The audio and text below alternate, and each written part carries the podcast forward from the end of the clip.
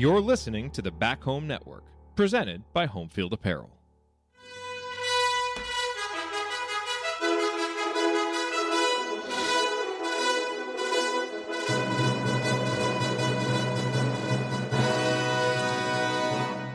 And welcome, Hoosier fans, to a somber and season ending episode of the Assembly Call. As tonight, your Indiana Hoosiers fall to the Miami Hurricanes 85 to 69 in a loss that knocks Indiana out of the NCAA tournament in the round of 32 and ends the illustrious career of Trayce Jackson Davis as an Indiana Hoosier. Also ends the career of Race Thompson and Miller Kopp and probably Jalen Hood as well. And, you know, this is one of those losses that if you've been paying attention to Indiana basketball closely this year, you know, you want to say that you're surprised and shocked, but unfortunately, I don't know that a lot of us are because a lot of the things that have plagued Indiana came back to plague Indiana tonight. This hasn't been a team that was good on short rest. They weren't good on short rest tonight. This hasn't been a team that's been good against high octane offenses with quick penetrating guards, and they weren't tonight. This hasn't been a team that has good rebounding fundamentals. They didn't have them tonight, and Miami attacked them and got into them. And this has been a team that at times forgets what works for it on offense and goes away from Trayce and starts taking bad shots. And this has been a team that is up and down and will give up runs and make runs and give up runs. And unfortunately, tonight they gave up the last run there over the last 10 minutes of the second half after really doing some good work to get themselves back into the game after Miami started off so well. But at the end of the day, it was a loss that just felt so familiar because there have been so many games this season where just certain matchups and certain mentalities that Indiana has brought to the game have just kind of led to this almost powerless feeling and powerless loss that Indiana had tonight. Uh, a very, very disappointing way to end a good season uh, for Indiana. I'm your host, Jerod Morris. I'm here with the coach, Brian Tonsoni, with Andy Bottoms, with Ryan Phillips. We are going to break it all down for you on this edition of the Assembly Call IU postgame show. And let's start the show the way that we start every show, and that is with our banner moment. And for the banner moment, you know, obviously it's got to be about Trayce in his last time as a Hoosier. And, you know, this was not one of Trayce's better performances tonight. He was good, but, you know, he wasn't kind of the superhuman Trayce uh, that we've seen. And he got burned on box outs and, and had some issues as well but you know was still the best player on the floor for Indiana and did have a few great stretches of his own. And so I'm going to go back to the first half when Indiana was down 28 to 15 and things really looked bad. I mean, it looked like it may get away from Indiana early and we got a stretch from Trayce that showed everything that he has displayed this season that has made him such a great player. You know, he got an and one uh, to you know kind of settle it down and get some points there. Um, Trey got a steal. He you know drove in for a layup, missed it. Trayce got a follow up, and right there it's 28-20. You know that was huge. Trayce got free throws on the next possession. Then coming down soon after that, Trayce uh, found Trey for a three. That ended up making it a, a 10-0 run. Trayce had a huge block shot on the next possession. Now Miami would kind of go on a little run themselves, but that 10-0 run got Indiana back into the game and kind of settled things down a little bit. And it was Trayce doing all the Trace things. He was scoring, he was passing, block shots, rebounding. He's just done that for this Indiana team so much this season. He finishes tonight with 23 points, eight boards, uh, just that one assist, and five block shots. Again, it was a good performance from him, not the superhuman performance that we've seen from him at different times this season. Um, but you know, on a night when obviously Indiana's hopes for a banner ended. Uh, that was the best stretch of the game for Indiana's best player uh, in the last game that he will play as an Indiana Hoosier. And man, those are hard words uh, to get out. Didn't want to have to say them this soon, and I know you didn't want to have to hear them this soon. Uh, okay, let's talk about our presenting sponsor.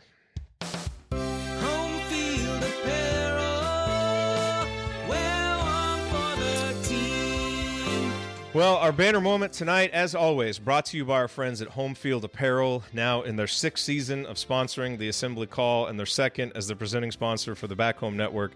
And I have to give the guys at Homefield Apparel credit. You know, they have a great uh, Twitter account, a great just kind of brand identity on Twitter. Someone tweeted out a video of how March Madness is just killing productivity uh, for businesses across the country, and Home Field Apparel retweeted and said, "Not us." And that is true because no one capitalizes on March Madness and big events like Home Field Apparel. They, you know, signed a licensing deal with Fairleigh Dickinson two hours after their victory over Purdue. They've got their really fun um, Mystery Mania program that they have going on. I already got two shirts. A couple more will be coming. And of course, they released a bunch of awesome shirts for the IU women's team who is playing tomorrow night uh, at 8 o'clock as they continue their tournament run. I ordered the one with Grace Berger and Mackenzie Holmes on it. I can't wait to get it. I hope it's here in time uh, for their game tomorrow. Uh, but Home Field Apparel, they just do such great work.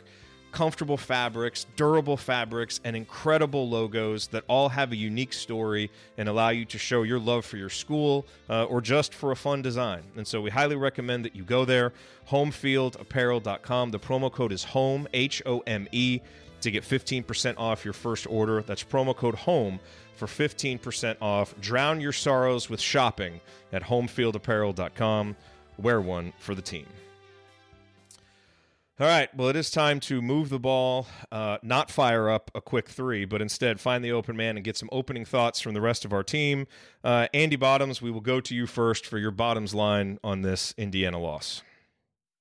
I feel like I could probably just talk for about 10 minutes straight and attempt to process all of the things from this game. I, I think what you saw in a nutshell was things that have plagued IU so many times this season the lack of bench production, the lack of uh, shot selection, I guess, at times, and, and in some cases, the lack of recognition of what was working well. I mean, IU had chipped away slowly but surely uh, over the after a really really poor start, and you know got back in it. Kopp hits that huge three at the end of the first half. Felt like they had some momentum. They came out, used that momentum. They made adjustments. Got Trayce on the short roll, and then got the lead and completely went away from it. Now that isn't to say that Miami didn't make adjustments, um, but too often IU had guys just not even make a a not good defense by the numbers, didn't make them work a whole lot uh, more often than not. Settled for shots that you could get anytime you wanted to in the possession. Um, and just thought that that lack of situational awareness was um, was critical. And uh, really, when Miami went on runs, that was there. The offensive rebounds were just crushing. And and I know you have said this before. We talked about it one of the exhibition games that you know some of the rebounding was there and a lot of, I mean, it wasn't because Miami was big, and yeah, there were some long rebounds mixed in there because they they took some bad shots, but boy, you don't give up that many. You don't get beat that bad on the offensive glass by just not getting outworked. And I think that to a certain extent is also the bench. You've got guys who are playing heavy minutes, and I think it speaks a little bit to all the stats from the year about with a lot of rest, this team has played well on quicker turnarounds. They have not. You got a lot of guys with heavy legs at this point you know, two days later for a team that that didn't play a lot of bench guys, and and that was one thing Miami did, and they got production out of out of the people that they put in off the bench. IU didn't. It's a chicken and egg thing of, well, you didn't play. Did you not play them because they didn't play well? Um, I don't really know. I thought Caleb Banks gave a couple good minutes at the end of the first half from a matchup perspective. Felt like he could have offered something because they very clearly wanted to attack Race Thompson coming out in the second half. They they put Miller on him and tried to get him to drive him, and and he drove Trayce at times as well. Um, just all the things and all the reasons why this team was inconsistent at times during the season for as many good things as they did. They were inconsistent, and it's why people had a hard time really talking themselves into them making a truly deep tournament run. Because at least over the last month or so of the season, they've not shown the ability to string together good performances. Doesn't mean they're incapable, but they didn't show the ability to do it. And that's exactly what you saw over these last two games. Played one of their better games of the season, start to finish against Kent State, and then just came out and got absolutely blitzed coming out of the locker room. Miami's aggressiveness really took them aback, and it took them half of the first half to really truly recover and then get back in the game, kind of relax for a second and then just get blitzed all over again. And um, ultimately, I think for as many good things as there were, uh, that was kind of the story of the season. And I guess in some ways, maybe a fitting way for it to end. Yep, very well said, Andy. Coach, it is Tonsoni time. What is on your mind this evening? well, it, it, was just a, a, a simple.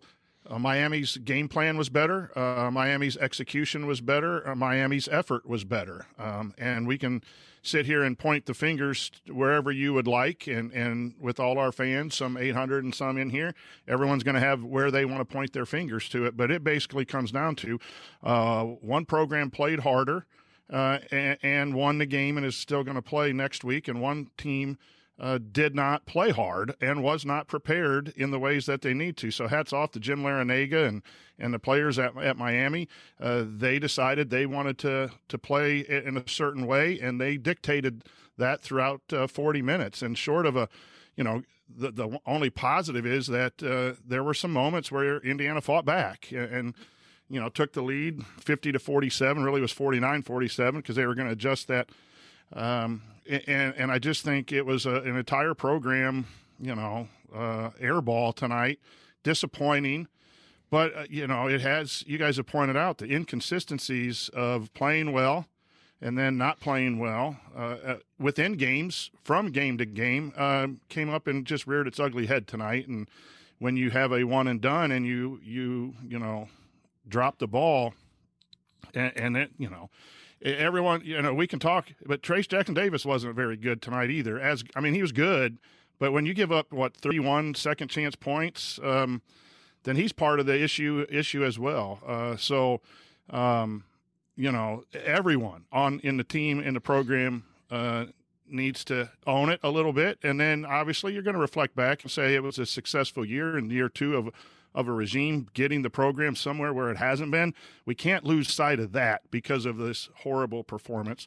Uh, third in the Big Ten, withstanding a lot of injuries. None of that is going to end, but it sure was a, a, not a good way uh, to remember all of the positives that have that have happened this year. And then the true test is for those players coming back and those portal guys coming in. This is the uh, expectation that we don't get any worse than this. That you keep building the program, and anything less than that is a step backwards uh, and uh, with the roster construction, that's going to be a, a, an interesting off-season discussion. But it, the, the, last thing is it's a guards game and it's an athlete game. And, and we were outperformed at the guard position, and our athletes weren't at Miami's athlete level tonight. And, and so when roster construction comes, that's what Coach Woodson needs to get those long, lengthy, athletic guys in the program. Nothing against our guys, but it showed up, and it showed up in the against the Big Ten as well, all the way up and down the Big Ten. Uh, athletes and, and guards are winning in this tournament, not big guys. Ryan, over to you. Yeah, look, and and people are going to take this as a shot at Mike Woodson, and and it really isn't. But Miami was better coached. That's because Jim Larrañaga is a phenomenal college basketball coach and has been for a long time. I mean, he's one of the best. And the simple fact is Miami was better prepared and better coached tonight. And that's not because Woodson's terrible. It's because Larrañaga is so good. And he's the guy that Woody should strive to be, quite frankly, because his team came in. They knew exactly what Indiana was going to run. And right off the top, we're all over everything Indiana tried to run in that first few minutes. Miami knew. It was like they were calling the plays out.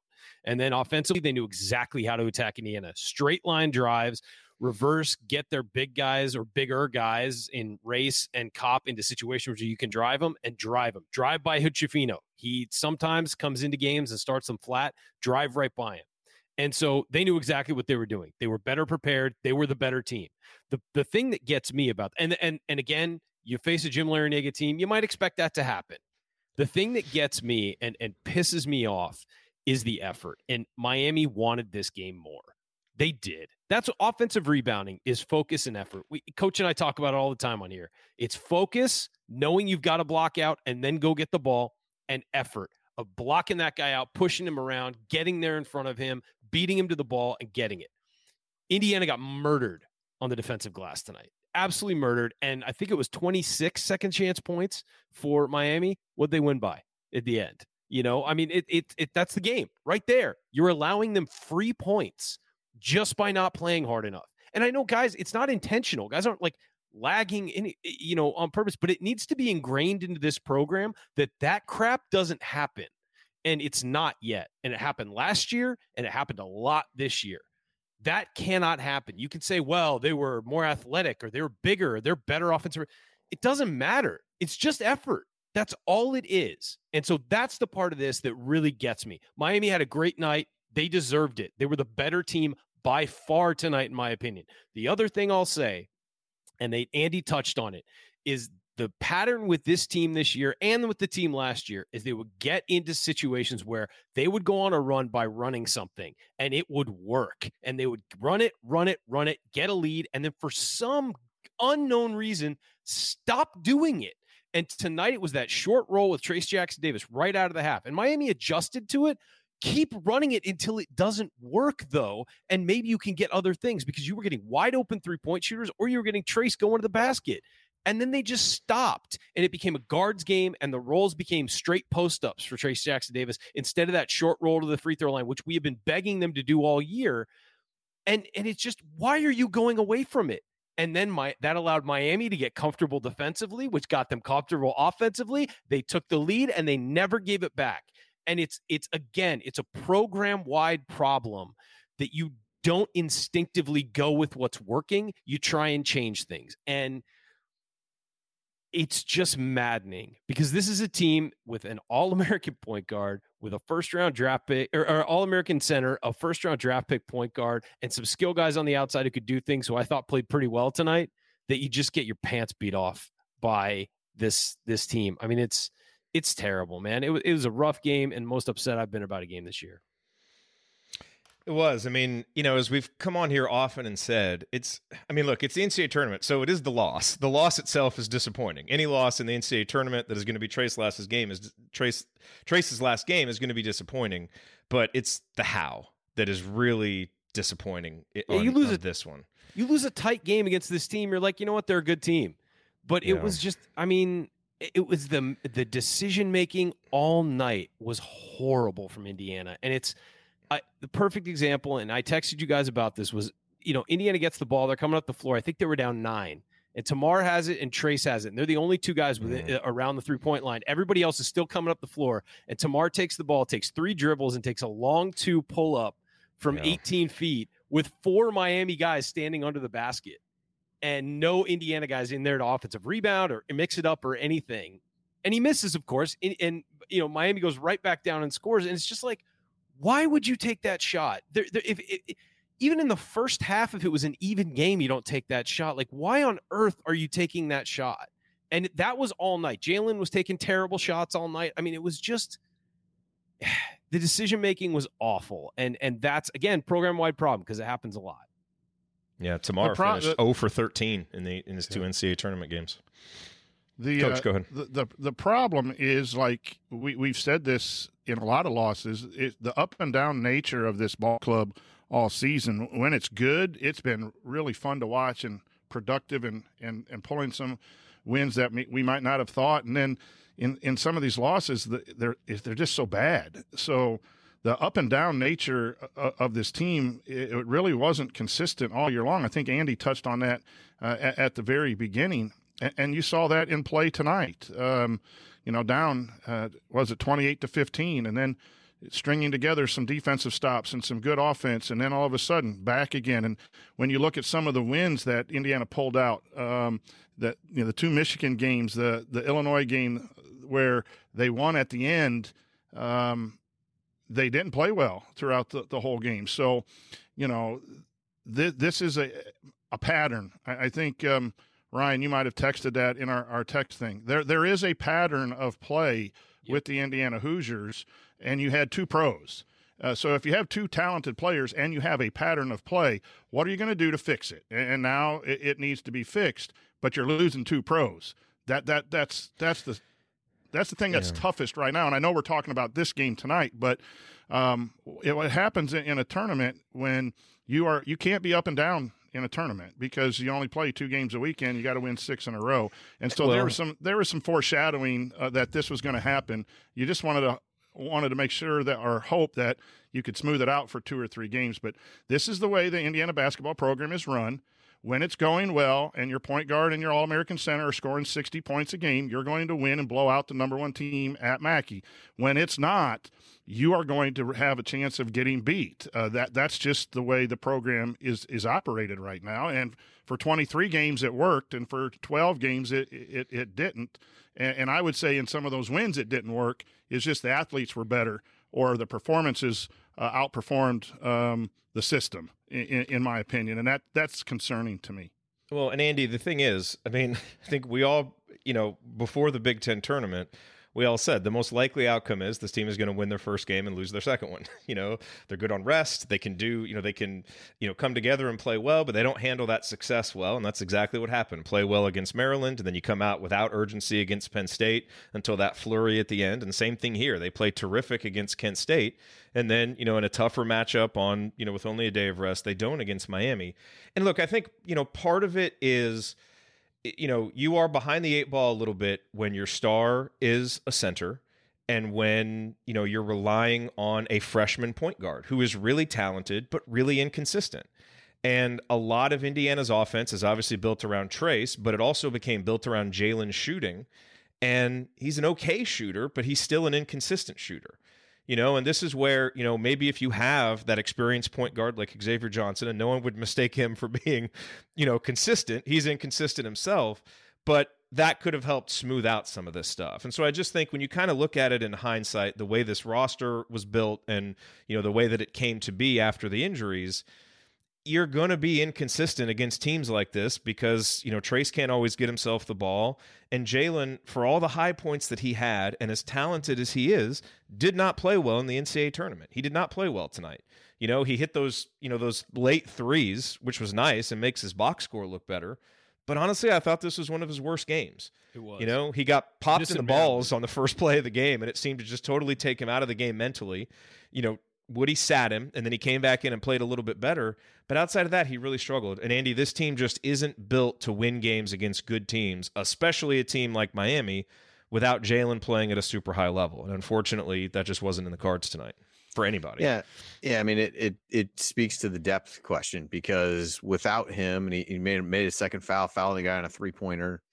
Then you got to take him out. You put Tamar in. He really struggled in the NCAA tournament, struggled tonight, struggled with shot selection. I thought played hard defensively at times um, in, in the game tonight, but just wasn't able to give a great lift. Trey Galloway had some bad passes, um, but made some, you know, made some solid hustle plays, made a, a, a big three um, at, at, times. But yeah, they're, they're very reliant on Jalen. And I think he allowed them at times during the season – you know, if you go back to what what coach was talking about, I think one of the if you want to view this as steps of progression for this team this year was how many times we come on and say this is not a team that uh, you know previous uh, previous uh, editions of IU teams would have won in recent years, and that's true.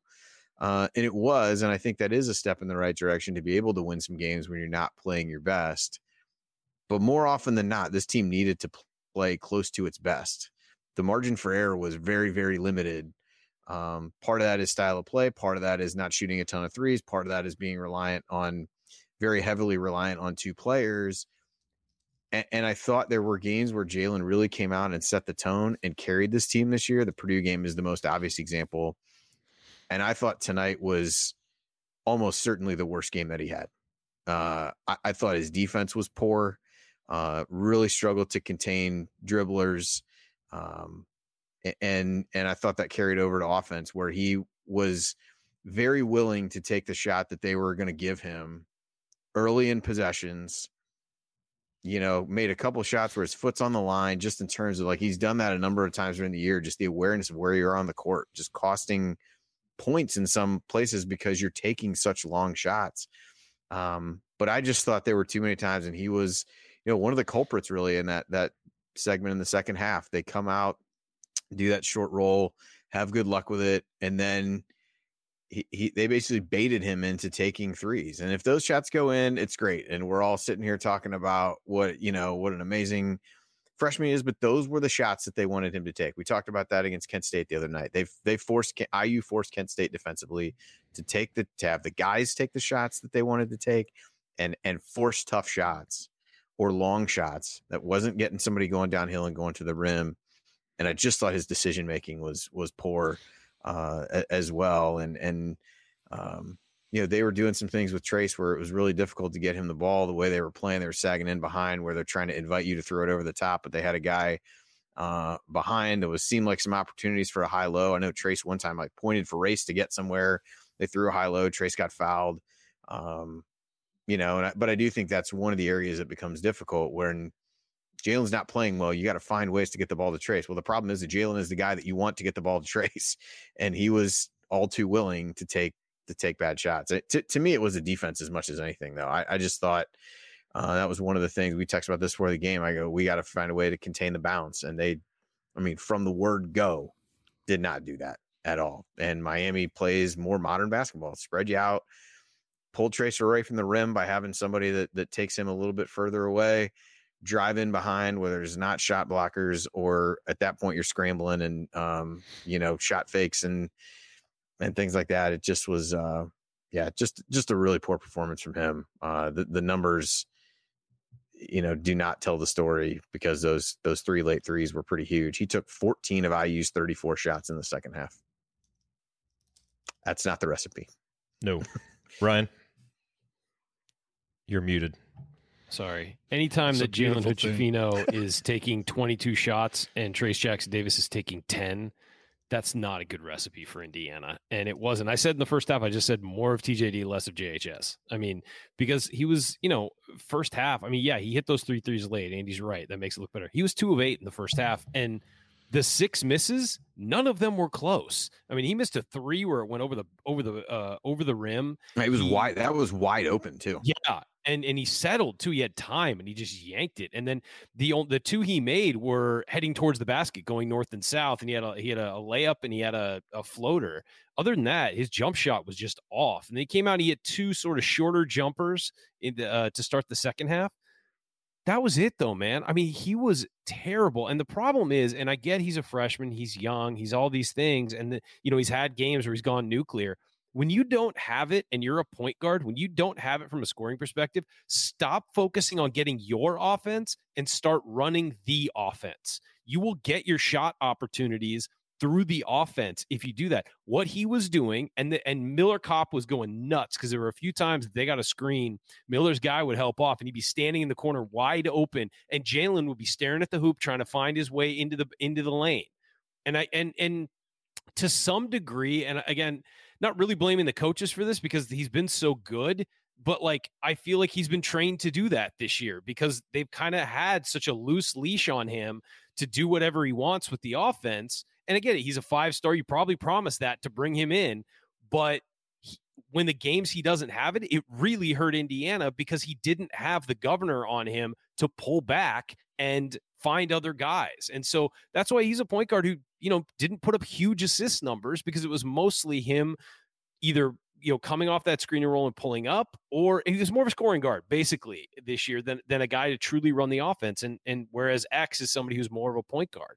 So I you know, I just think that Jalen, especially because he's going to go to the next level, he's got to learn like if you do not have your jump shot, there's other ways you can affect the game. Go to the rim and get fouled or involve your teammates. Run something to involve your teammates. And he did not do that tonight. Tonight, he was play, trying to play hero ball. I think he got sucked into the fact that Miami has these guards who are really good and they were playing really well. So he wanted to answer back. And it's immaturity. It's, it's basketball immaturity. And that's what he showed all night. And – that's just a recipe for a loss. And and to some degree, the coaches got to get on about that. The coaches have to run the offense. Do not look for your shot. Run the offense. You'll get your shot out of the offense instead of just waiting right. for one screen and going to shoot. And Ryan, that, that is the offense. I, you're right, sorry. Coach, and that's that's the, the offense down, is stare at right. TJD and space away.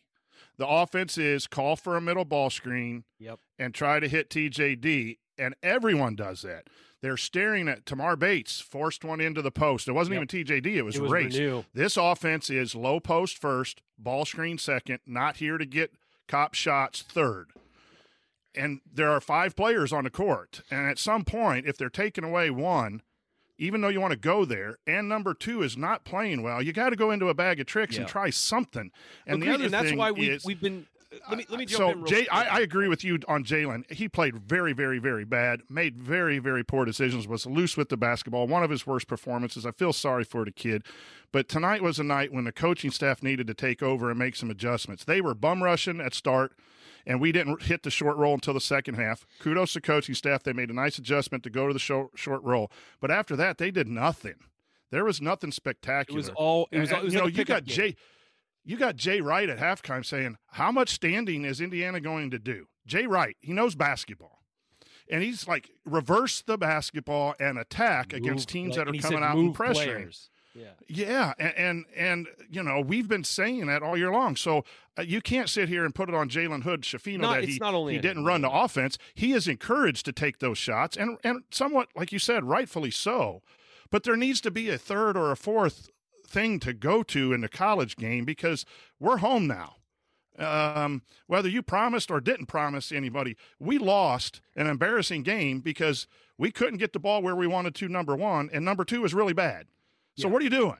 Let's go to number three or four and try something. Miller Kopp was heated because every time you you reverse you um didn't take the ball screen and drove, his man was coming off and he was wide open in the corner. We did it twice. Open. That's just it's malpractice to be honest with you. No, and and we Sorry. begged all year find a way to get the other guys involved, especially when you need a bucket.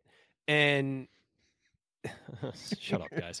Uh, your, your little your little review finger. It's you know you used to just interrupt. Now you've got to like make sure gonna everybody knows that you have. yeah, a yeah, yeah, of course. No, I meant let's keep going on this. Um, no, it, it's we begged all year for to run one play for Miller Kopp a game, just one play, and and and to to to you know, and and you see it. Miller was great in the tournament. He was fantastic in the tournament. You get him involved, he's fantastic. We've been begging for it all year. Run a play to get Trey Galloway a straight up straight line drive. He's really good at finishing at the rim. Like they never did that. It was all about two players, and then if they happen to kick out, you might get one of the other guys getting a shot, and or or or uh, a, a roll from Race that got him something. That was it. You're right. That was the offense, and it needs Reverse to be more the diverse. basketball. It needs to We be took- more. Yeah, I'm not to gonna go back and I'm watch sorry, this that- tape. do that. but one or two passes, I would say 50 to 60% of our possessions were either one or two passes. Uh, several times we come off the ball screen and we we and then next thing you know we settled for a three and you hear you know announcers saying settle for three settle for three. You can still go into the post. You can still get ball screen action on the side at the top after you've reversed the ball move. I love it when they went to that three man weave a little bit up top and then go into a ball screen. But those I, I can't remember too many actions. Now some of that was because they were heavy pressure but then heavy pressure, you move the ball and you attack. Uh, but it was move the ball and stare back inside, and we were just not set up. That's where Larrañaga did a great job. He knows that he didn't have a good defensive team. By the way, what 112th defensive efficiency coming in, and it's totally dominated this offense. Uh, and they had to junk it up. I said on the show the other night they're going to junk it up because they can't guard TJD, and so they're going to put pressure, and, and that's what that's what Larrañaga did, and, and and he is so good at that. But and, and we didn't do enough to counter it. Um, and I felt sorry for you know guys like Hood, Schifino, and Bates because they're I think they're encouraged to make shots. Uh, and to them, then it's I just got to do a pull up game or shot fake and get to the elbow and, and shoot instead of you know uh, attacking with a purpose. That's all I'm saying. Yeah, I, I thought to to tie some of that together and then and then we can break. I, I thought they came out of the locker, they came out of the gate in the game really blitzing IU off the ball screen. But there was the first bucket that IU got in the game. They were able to get out of that pressure, get the ball. You know, then you got the advantage. Once you break that, they had a three on Right. two. Race gets the ball in the lane, kicks it out to Kopp. It doesn't have to be a guard in the middle of the floor making the decision. You made them pay on that one possession for playing defense that aggressively and you didn't see that at other times then it was just content to get it out of the trap um but that was just you know that's your your power forward dribbles the ball into the lane draws a defense kicks it out to Kopp who's wide open and even then Kopp said it's there every time he said it again at halftime it's there every single time and um you know i thought that the other thing eh, that i thought Kopp made a couple nice plays in the pick and roll in the second half He did. and it was I think in large part because that's not how Miami was going to defend him in that scenario. They wanted to get the ball out of Hood Schifino's hands. They wanted to try to get the ball out of Galloway's hands where they could. Again, as you're thinking, you know, put on your hindsight glasses and go look and see what you would do. Could you have put Kopp in more of those scenarios? Because I thought he passed the ball really well, got the ball to TJD really well. I thought he played a hell of a game, and there's probably lots of moments we can talk to about him, but he played his ass off. Uh, and so I'm sure we'll talk more about that. But I, I tell you what, there's one guy who really, over the course of the season, like you had no doubt it mattered to him. Man, he played hard. Hold that thought. Andy, you're we talking gonna... about the ball screen. Uh, just th- have a lift on the backside of the ball screen trap. Th- that guy's mm-hmm. going to tag TJD, and they were bum rushing the short roll hard. They knew they were going to go to TJD, so they sent two or three guys. They had two guys on the ball and two guys on Trayce Jackson Davis. All you got to do is reverse dribble as a ball handler and hit the wing and then attack. But there was there was nothing. They they made they, they were so flat like they have been all year in the corners, and they stood there. All you got to do is come up to the wing, and it gives an option. Uh, when, when that guy's trapped, instead of just going to the short roll as well, there were multiple things that could have been done, and they weren't done. It, it just it just boggles my mind. Uh, yeah that th- those things aren't done at this level. All right, hold that thought, Andy. What you just said about Miller Kopp, because we're going to talk about him coming up here in meaningful moments as we continue our breakdown of Indiana's season-ending loss to Miami. We'll point out tonight's meaningful moments you might have missed. Talk about a few numbers. I imagine rebounding will come up. Uh, that's coming up next on the Assembly Call. Stick with us.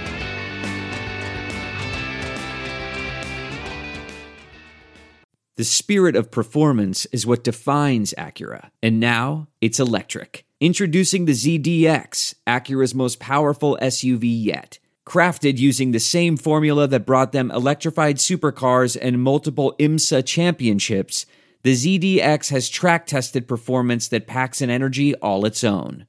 Unlock the energy and order yours at Acura.com. This is it. We've got an Amex Platinum Pro on our hands, ladies and gentlemen. We haven't seen anyone relax like this before in the Centurion Lounge. is he connecting to complimentary Wi Fi? Oh my, look at that, he is! And you will not believe where he's going next. The Amex dedicated card member entrance for the win! Unbelievable! When you get travel perks with Amex Platinum, you're part of the action. That's the powerful backing of American Express. Terms apply. Learn more at americanexpress.com slash with Amex. Hey guys, it's Gene Steratore, CBS officiating analyst and retired Big Ten basketball official. You know, I have never listened to the assembly call, and to be honest, I don't intend to. But if you listen, make sure you ignore anything Ryan says about officiating. He's really good from the seat of his pants, but I wouldn't trust him on the court with a whistle around his neck. Time has proven him wrong on virtually everything. Take care. We'll talk soon. I would pay so much money to see Ryan officiate a college basketball game.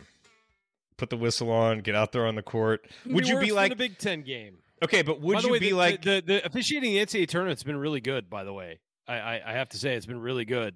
Why After watching the Big Ten for so long, this is like amazing. Okay, but did you this. notice the guy tonight that like over gestured on every call? Yes. Would you be like that, or would you be kind of more understated? I would be subtle. I would be subtle. I would be subtle. He's already got the review thing down. Review it. There's one thing uh, we know about I'd be Ryan. Guy, I'd we be know the guy who he's subtle. I, so I, would be the guy who throws people. Believe that at your own and just doing that. You know, like the, nah, get out of here. He, would be over at the review watching, and the lead By the official way, throw, would be talking, and he'd interrupt. I well, throw, no, I think it's this. I throw Fran out every single game. Just even before the game starts. Just you're out. Just go. Uh, all right, you're listening to the Assembly Call IU postgame show. We are laughing because it's better than crying. Uh, I'm Jerod Morris. I'm here with Ryan Phillips and Andy Bottoms and the coach Brian Tonsoni. We are breaking down Indiana's season-ending 16-point loss to Miami. I believe the eighth uh, double-digit loss that Indiana suffered this season, and it is the top of segment two. So it is time to talk about some meaningful moments. Meaningful moments and tonight's meaningful moments that you might have missed, brought to you as always by our friends at Hoosier Ticket Project, where they help individuals and families experience IU athletic events in person for the first time through the generosity of alumni and fans. I saw them tweeting, you know, four or five hours before this game that they had come up with tickets for the, uh, you know, in Albany for someone who wanted to go. This is just what they do. Uh, to learn more about how you can donate money or extra tickets to help create meaningful moments for other IU fans, visit HoosierTicketProject.org. That's HoosierTicketProject.org. All right, guys, let's talk meaningful moments. And Andy, you know, I thought you provided a really nice segue at the end of segment one. Uh, there were a lot of bad performances to go around uh, tonight for Indiana. I thought Miller Kopp had one of his best performances as a Hoosier. Honestly, um, you know, it came in a losing effort, but you know, you go back to what happened uh, at the end of the first half you know, again, Indiana had kind of battled back, uh, you know, after that 10 point deficit, but Miami had pushed it right back out to 40 to 30. And it really felt like this was going to be a double digit, you know, deficit going into halftime. And Miller Kopp basically just took over over the last 90 seconds of the first half. Uh, Scoot missed a three. Miller got a great rebound and then hit a little, you know, turnaround mid range. I think it was over Nigel Pack, had that size advantage. That made it 40 32. Then, after making that shot, hustles all the way back to the opposite side of the court where he's defending Wong, who is the ACC player of the year, and did a commendable job, you know, given the difference in athletic ability. But on that particular play, hustled all the way back, prevented him from shooting. And then you'll remember this is when Caleb Banks came into the game. And so Banks Great is out there and he's not in the right spot.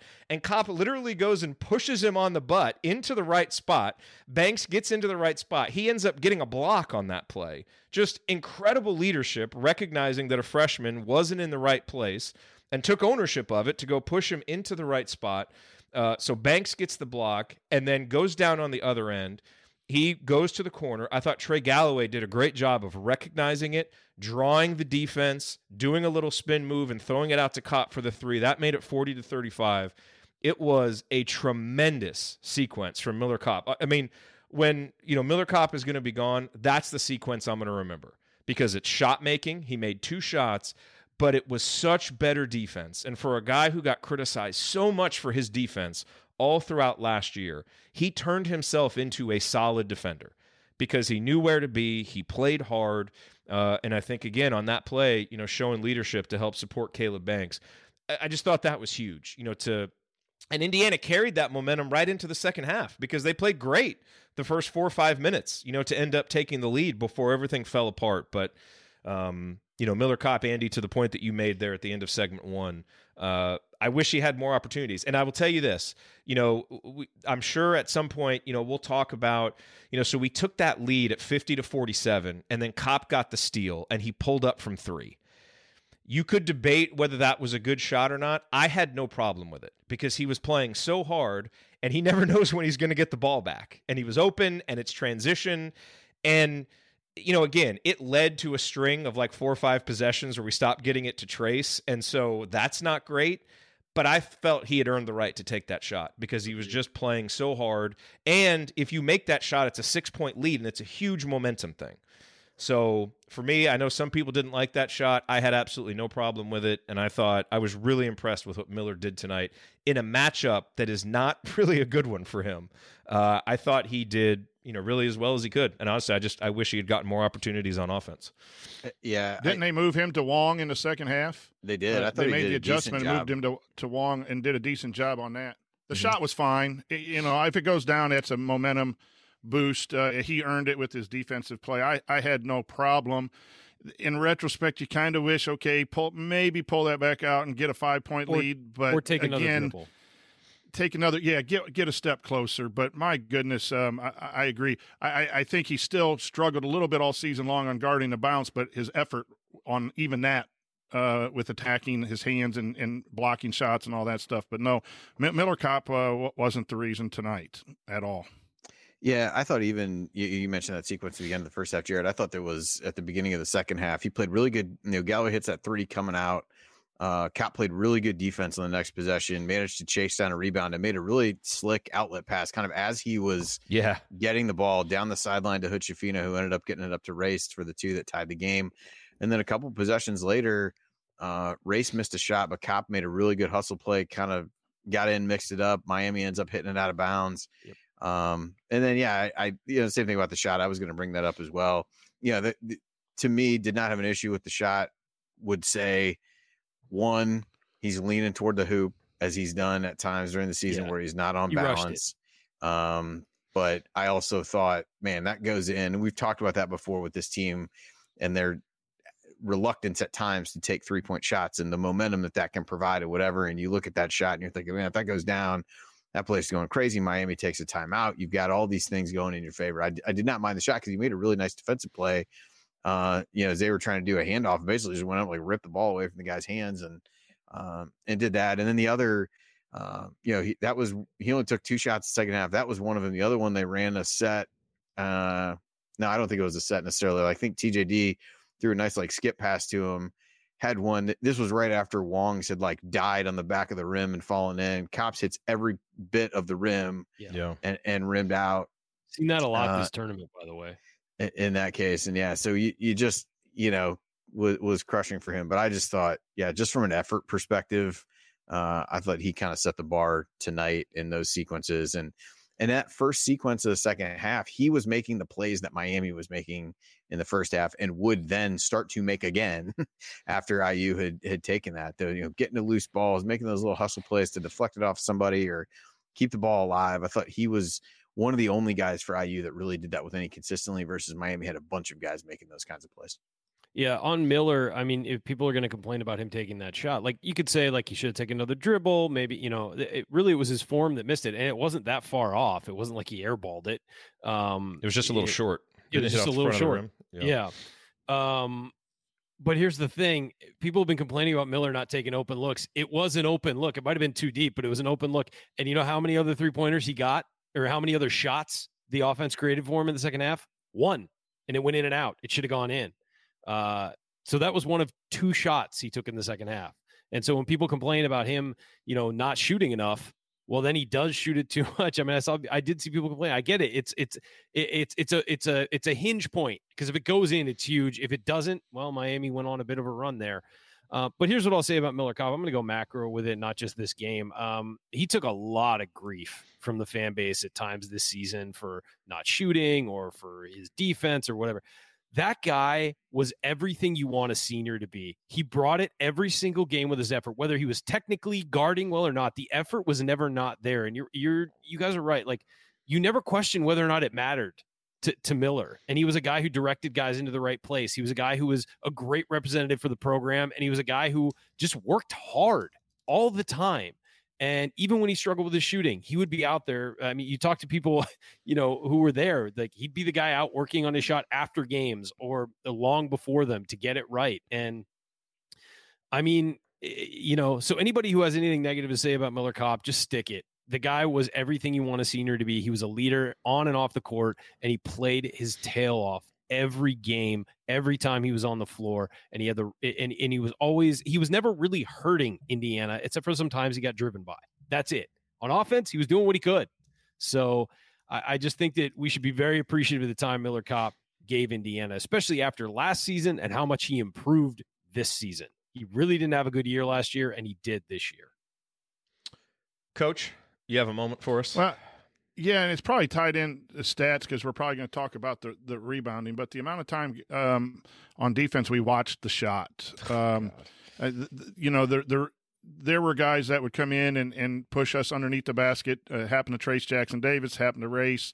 Uh, our guards very rarely went into rebound, and we talked about that uh, on Friday night too, giving up uh, the opportunities we did to Kent State, and they didn't take advantage of it. Well, it was just the opposite but there was a lot of watching the shot. And, and again no one does that on purpose. These guys are hurting and and and you know the, the coaching staff's hurting and all of that. But they're you know you, you've got to go back and and if you're going to win in the ncaa tournament you cannot uh, have moments within games or offense or defense where where you don't do everything right because you that was a top 20 team. A, f- a five seed is you know a top 20 team and, and, the rebounding effort blocking out and the effort lack of effort of guards going in to try to secure rebounds as well uh, was just um, it, it, it was really sad because that's part of the reason Indiana lost. You could play great defense and, and hold them to a decent uh, shooting percentage, and then they get an extra opportunity.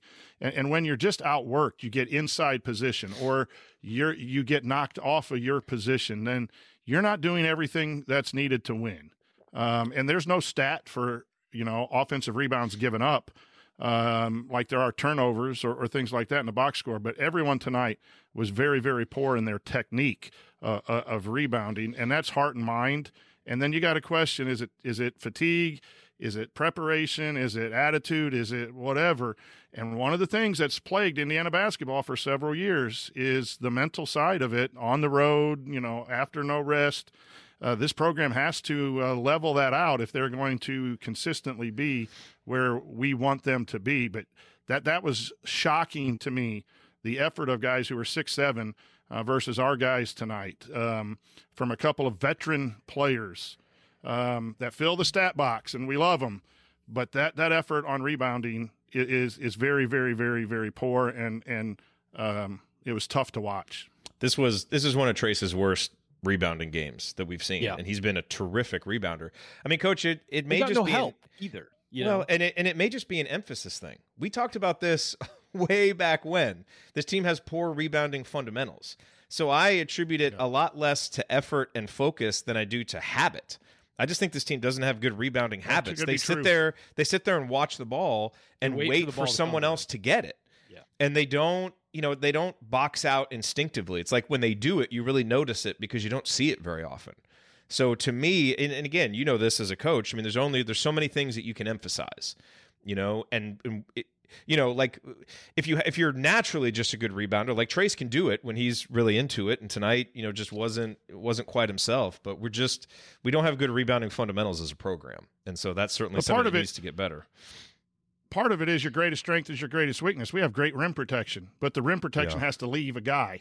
Yeah. And then are we doing everything to crack down on the weak side? We've talked about that all year long.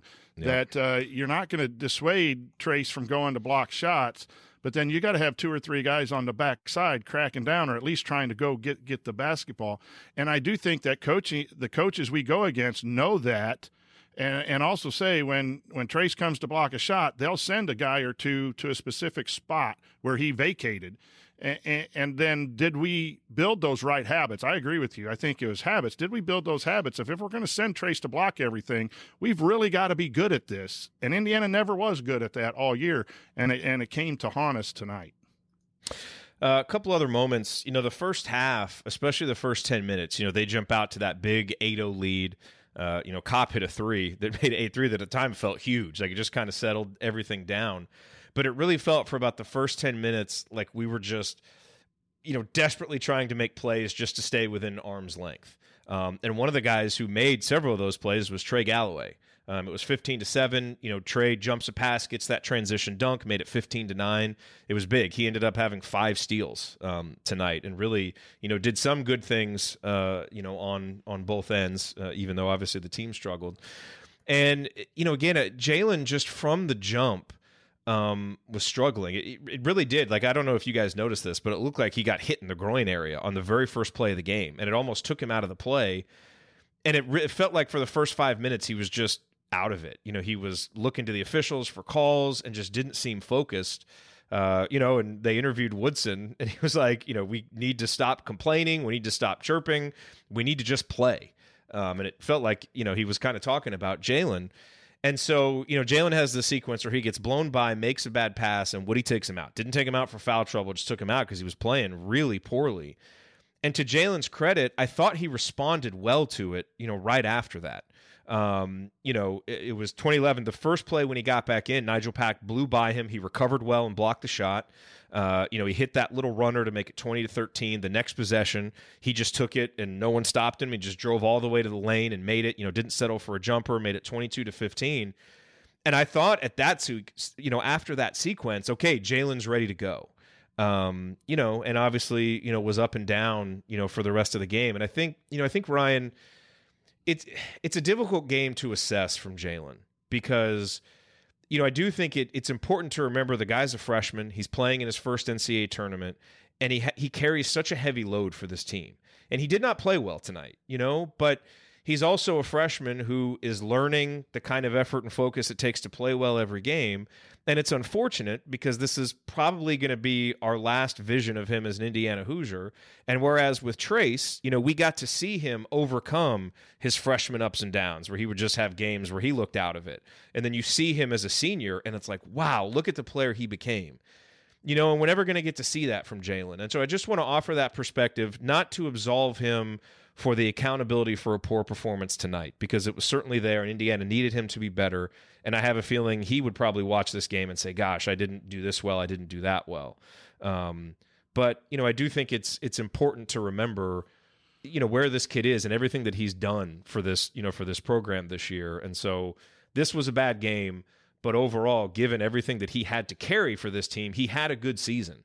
Um, and as coach has said, you know, some of the shots he took were shots that the offense is designed to give him. So yeah. I just I find it hard.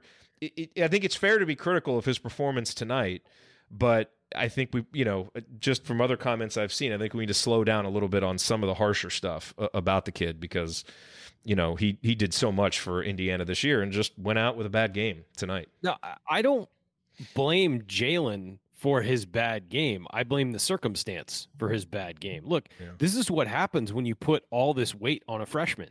You know, he's one of your two players who have the ball all the time, and he's as young as he is. Um, you're gonna have up and down games. We said that at the beginning of the season. Like Jalen Hood-Schifino is a great point guard. He's gonna be a first round pick, but it, he's a freshman, just like every other freshman. He's gonna have ups and downs. He's gonna have games off. We said that all year, and you know, I part of the problem, and I know you lose Xavier Johnson to injury, and you were planning to have him this season and planning to have him when Jalen goes off the floor. You've got him. When he goes off the floor, you got Jalen. I, I understand that. But he got injured in December, and they never developed another guy who could give Jalen a rest or maybe give him a seat. You know, Trey Galloway did his best, but Trey Galloway is not a point guard. Well, who else? You know? they, who else on this roster is going to do that though? I don't know, but I mean, work on something. You know, find something or find a way to deal with that. You know, with that issue instead of trying because when when he would go out, they'd run the same exact offense as when he was in. Only the ball handler couldn't make that 18 foot jumper. And so again, you've got to diversify what you're doing for yeah. the personnel that you have and and that's the that's something yeah. that never happened. And guess what? You're not going to have Jalen Hood-Schifino next year, and Xavier Johnson is good, but he doesn't have the ceiling of Jalen, and he's not as big as Jalen, so he's not going to be able to get those pull up jumpers as easily as Jalen did. You're going to have to change things, and and maybe that's a good thing for the program because you can't just run that high pick and roll to death. And, and again, you're not going to have Trayce Jackson Davis either. So it's it's uh, you know again it's, it's hard just, it's hard it, to get mad at missed shots uh, yeah. if they're part of the offense uh, and Xavier Johnson was in this role last year, and he had good games and he had bad games. Yep. We go back to that Wisconsin game where he was taking all those shots. That's the design of the offense. It is, uh, and and the offense has worked at times. Tonight, the offense did not work because the defense that Larrañaga chose took us out of things, and then it forced players into taking some extra shots or or turning the ball over, uh, and that's where you know I'm not so I'm not so down on Hood-Schifino. Do I think he played well? No, I don't. Um, but was he doing what was asked of him? Yeah, he was doing what was asked of him. Um, and you know he just didn't execute tonight, and, and, he he took shots that he hit at Purdue. Uh, I, I may you know, uh, and I think that he's encouraged to take uh, shots uh, because he is a, a, talented person. So I would say played, I think, I just, think it was yeah. off tonight. Yeah, I would say his I game the, wasn't as pure. I think the quality of the looks in the Purdue games were better. It felt like they were oh, yeah. Like well, here's the other thing. A little more first. Here's the other thing. If you Correct. Look, if you look at the Kent State game and this game, where he struggled to get his to get his shot, and and, and the, the, the reason he struggled to get his shot was the defense was playing to defend his shot more than doing the drop coverage. But also look at the Purdue's guards versus the guards they played tonight and the guards they played against Kent State. They're not athletic, they're not super quick, and he was able to get to the spots he wanted and take it off. And they're also small, really small. So he was able to get to the spots he wanted, take the shots he wanted with a clean look. I do not think he was. I mean, he, not that I don't think he, he wasn't able to get that against Kent State, who played aggressively on him, and against uh, Miami tonight. Those guards, they knew what to do. They took it away. They took away Trayce Jackson Davis. Basically said, find anyone else to beat us, and Indiana couldn't do it. And so that's why Jalen ends up forcing shots because really, in some of the on some of the possessions, while they were bad shots, they were. I don't know where Indiana was getting other shots. I mean, it wasn't, you know, I mean, there were a couple times where Miller was wide open on the wing or Trey was wide open, but in general, there weren't like a ton of clean looks just sitting around. So again, you got to diversify what you're doing when you're one of your guys struggles. Yep. All right. Well, this should be fun. Let's talk numbers. Andy, we're going to go to you first. You can You can have this one. Play like a giant fart noise for about three minutes, and then we could just move on from this. segment. we need the we need the Brad Underwood soundbite right about now. Yeah, I mean, I mean they're all, I mean they're all bad. I mean, what do you want to, you know? Uh, the rebounds, uh, Miami had more offensive rebounds than IU had defensive rebounds for the game. Uh, IU out rebounded by 17 in total. Uh, got outscored. I mean, IU got outscored points in the paint, 46 to 28. The the bread and butter uh, of this team got outscored on fast break points, 15 to six. Outscored on second chance points, 29 to 11. Outscored on bench points, 14 to nothing. I mean, other than that, a lot of good numbers to to talk through. Yeah. Other than that, Ms. Lincoln, how was the play? Was it? Yeah, I mean, just I mean, every way that you can get dominated, it, it was pretty much uh pretty much at play here. IU did shoot 25 threes in the game, which is probably a season high. Now, Because we the- jacked I- ten of them on Yeah, like, the last Like say nine 10 of of- them were at the end. 10 of them came in the last uh, 180 seconds of the game, I think. But uh, I, But I yeah, will I mean- say, I, you know, I, I do. I want to highlight real quick the bench points. One of the things I thought was going to be really important tonight on the short turnaround was getting production from the bench. You know, because you got a guy like Race Thompson who has battled a lot of injuries and you know hasn't been as good on short rest and. You know, you just and Indiana was going to need points. Even a good defensive performance coach against Miami, they're going to put up points. You know, and so Indiana was going to need to get some lift there. Malik Reneau played 10 minutes, did not take a shot. Um, They could get him the Tamar-. You know, Tamar came in and he got some good looks. I mean, he got some open looks and he just couldn't make them, you know. And, you know, look, we've seen, you know, guys in this tournament, you know, where, you know, you get in the tournament in these different gyms with a different ball and it just looks like you can't shoot it, you know, but for whatever, whatever the explanation was, you know, he just couldn't make a shot. Um, you know, and so he was he's 0 for 13 in the tournament. And Caleb Banks came in for those three minutes, provided defensive spark, but you're not really expecting him to give you much offense. But getting a giant zero from those guys on the bench, coach, you know, to me, if you had told me that coming into the game, I would have said we're going to lose because we need we needed points in this game against Miami, and and those two guys, you know, down the stretch in Big Ten play were better, and here in the NCAA tournament, you know, they weren't really able to to get going at all. But it, yes, I, I, not so disappointed in Reneau because I mean, if you don't get a shot as a post player and Well, yeah. having, you're having trouble getting the ball to They Trayce really Jackson had trouble Davis, getting the you're ball. sure as heck not going to get it to Reneau uh, in the post, and you don't want him jacking up threes. A little disappointed in Tamar. Uh, you know, he needs to come off and, and hit some. But it, it also goes back, and, and, and I know people will be all over me uh, about this, but when you, you got to have the ability to have something within an offense to get shots. And, and if the shots are going to two people only, how, I don't think you can sit here and say it's the bench is unproductive. Develop your bench. Develop your bench. Put them in a position to to score. Um, you're down to five man rotation because the players aren't good. What in the hell's been going on all year? Um, those are that's a legit question. Um, maybe it's the players and they don't they don't deserve the extra run because they're not working hard or they're not putting in the time or they're not doing what the coach says. It could very well be the players. But um, man, we got 13 kids and and, and, and well, 12 one's hurt. Um, 11. I'll just keep going backwards here as the guys who aren't dressing, but um, uh, you know, and, and and it's frustrating as a coach too when if you can't trust players because you put them in practice or you put them in games and they don't produce, and then you got to shorten the bench. And I don't think shorten the bench in postseason is wrong. No. Um, but to to to expect one, Trayce Jackson Davis and Hood-Schifino need to be darn near perfect for Indiana to win. That's the way the system is put, and that's extra pressure on those two. I feel I feel really bad for Hood-Schifino because he had to play well and he didn't. Um, to say that Tamar and Reneau were going to win the game, I, I don't agree with that. It was going to be Trayce Jackson Davis and Jalen Hood-Schifino to win this game and, and you had one play up to their level, and you had one who didn't. And and bench or no bench, uh, the bench points against Kent State were were bonus, and that wasn't even bench. That was what um, Your role Race and players.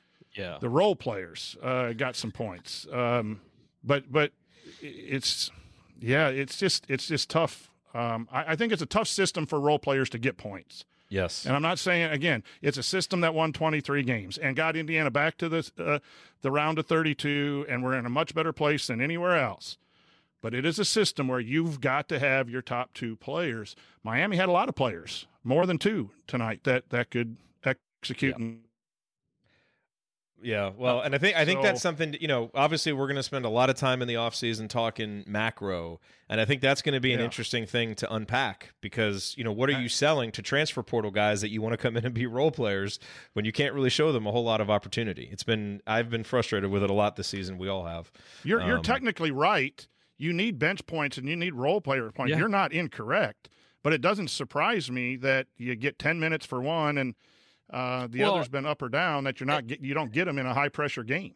Another thing about the bench and the role players is when you have that offense that is so geared to two people, and let's not act like that was just Jalen Hood-Schifino. Last year with X, it was the same offense, you know, and and that's actually when those guys got on the same page and started working well together. That's when they made that run in the Big Ten tournament to get to the NCAA tournament. But the problem is if you're not developing those guys and not having them involved in the offense and then you're getting pissed when you do kick it out to them and they have a they have a little window to shoot but they haven't been shooting all game and they haven't been involved in the offense at all and you're upset because they pass up a shot you're training them not to do anything on offense and therefore you can't get mad at them for not shooting when their opportunities come because the offense isn't built to give them. I mean, Woodson said that. Even is even said that the offense isn't built to get. He said he, it isn't built to get Miller Kopp shots. Well, don't say that out loud. Like you know, I mean, you're just yeah. you're just telling him that it doesn't matter if he's ever open. Um, so yeah, I, I agree with you, coach. It's just it's the way this system is designed, and you see it a lot in the NBA. There, and that's where Mike Woodson comes from. It was a lot of twosomes in the NBA with a bunch of veteran, you know, role player guys around them who would get a couple points, but it was you know Shaq and Kobe, and, and you know that's the era he coached in, where everybody had two players they would go to, and it was a point guard and usually a wing or a forward. They would run plays just a two man game and they would score the lion's share of the points. And then you get everybody else would get a little bit here or there. And that's the offense. And it needs to get better. It just does, especially because you're not going to have, you know, a first round pick and an All American next year or in the future, maybe. I mean, this was a, this was, when was the last time Indiana had that? It's been a while. So and and so it's not something that happens all the time. This was a special group, and um, I, I don't know if the offense runs works without them. Andy. Yeah, the only other stat that I had, I guess, this speaks a little bit to to what you guys were just talking about. IU ends up with just ten assists uh, in the game, and I mean, when this, you know, Jalen led the way with three, uh, Galloway had two, and a whole bunch of other guys with one. I mean, in the times when this offense was looking good in the year, like there were some pretty gaudy assist numbers that were there, whether that was through pick and roll, whether that was uh, through other things. And Miami made IU very much a beat them one on one, and IU doesn't have a lot of athletes that are going to do that more often than not. And it wasn't, you know, the turnovers were not great. Um, some of them were untimely. You know, the teams, you know, played each other even from a turnover perspective. Um, but but yeah, the fact that IU held the 10 assists in a, in this game, uh, granted, you only made 26 shots. I think that speaks to some of the offensive structural woes as well as uh, how things actually went in this game. Isn't it, you know, to that point, and then we'll get to your stat, Ryan, isn't it amazing that think about some of this team's worst offensive performances this season? You know, the home game against Iowa, the offensive performance against Penn State in the Big Ten tournament was terrible, but the numbers look a little bit better because of that flurry that they had at the end. And then tonight, those are all like sub 100 defenses. Yep. That Indiana should have been able to take advantage of, and they did a few things, and we weren't able to do it. You know what it was, it's Jerod? Mind boggling. Every time this team struggled on defense, the offense stalled. Yeah. Every single time. That's when the runs would happen is they get beat on defense and rather than answering by by a play that they couldn't defend, you know, it'd be one thing if they ran a great offense and scored, but you know, they would get beat on a drive and then go back down, take a bad shot. Miami be right back to do the same thing. And that happened all season. Look at the Iowa game. There's no reason Iowa should have been able to stop Indiana from scoring. And they did because Indiana beat itself on offense when it didn't play well defensively. Uh, the stat that I have, and it's, it's a couple, but they're related to the same thing. Uh, Trayce Jackson Davis ends his career taking 10 shots in a game. Um, Race Thompson took 12, and Hutch- Jalen Hood-Schifino took 22. And I mean, Tamar Bates took seven. I realize some of those were at the end. He's just kind of throwing the ball up there. But 10 shots for Trayce Jackson Davis. He he did get to the free throw, shot 11 free throws, so some of those you know are negated by by fouls. But still, man, I mean, you're you're behind like you were, and they've got a defense that can't. I mean, they they, they prevented the catch, but once he got the ball, he performed very well. Find a way to get him catch. Find a way to get him the ball. Give it out to him at the top of the key in the middle of the uh, the defense. I don't care. Get him the ball because he was effective when he had it. Um, and and I also look, you know, five blocks for him as well. But but the other thing I'll point out too is Jalen Hood took 11 threes. Um, Kopp, eh, our highest percentage guys, Kopp and Galloway took a combined eight. They took a combined seven. Seven. They made four of them. Then the shot numbers, uh, Ryan, it, it, speaks again to Larrañaga's strategy was yep. to pressure and speed up the game, make the freshman and, and make it make make other pe- uh, players make it difficult for people to get into any position to get the ball to Trayce Jackson Davis, and that happened in in the FDU upset of Purdue. Uh, yep. Edey did not did score the last eight minutes. You got a seven four dominant center, and they just put pressure on guards. Well, that happened to Indiana tonight. We have For an sure. All American center who took ten shots because their defense, while statistically not very good, played Smart. their asses off and hustled yeah. around and made life just miserable for the perimeter guys. and then the lack of uh, adjustments or, or different options to get Trayce the ball. He only got 10 shots. And then you yeah. got into hero ball late in the game where people just had to jack stuff up. That's exactly what Larrañaga and that staff wanted, wanted to do. And we f- just fell into the trap. Yeah, no, well, look, they just have to work. I'm sorry, real quick, Andy. They they have to work on finding other ways to get their best player the ball. And uh sorry, buddy. Um they have to work on finding ways. You know, maybe once just say, Andy, why don't you go first? I've done that plenty this year. I've gotten better. Not that's the point. funniest thing that's been said on the show all year. um, but anyway, it's you know, it's that was the thing is they couldn't they couldn't get him the ball when they needed to, and you find a way to do it. it doesn't have to be a straight post up. You, you've seen him work from the outside over the last like month and a half and do really well. Get him the ball there and let him dribble and find room. If they suck in, you've got wide open three point shooters on the end. I mean, there's just needs to be more creativity for stuff like that and and not being able to yeah. get him the ball. He was either getting fat when he get the ball in the post up he was getting fouled or doing something with it. He only had one turnover. You know it wasn't like it wasn't like he was getting it stolen from him on the interior. So just that that's disappointing to see him go out like that. I i would have rather had him go seven for 25 you know and and and go out on his shield than only getting 10 shots Eh, yeah, I thought a, a couple things with him. You know, one, I, I, feel like he wasn't as successful getting the ball on the perimeter and trying to dribble. They, they, it was a play. I think they ended up stepping out of bounds, but you know, the Miami defenders are so much smaller. They're they're willing to gamble because they're going to get beat if they play him straight up and play behind him. So I know there's one play he starts to put on the floor. They kind of dip in from behind and knock the ball out. Of, I think it ended up going out of bounds.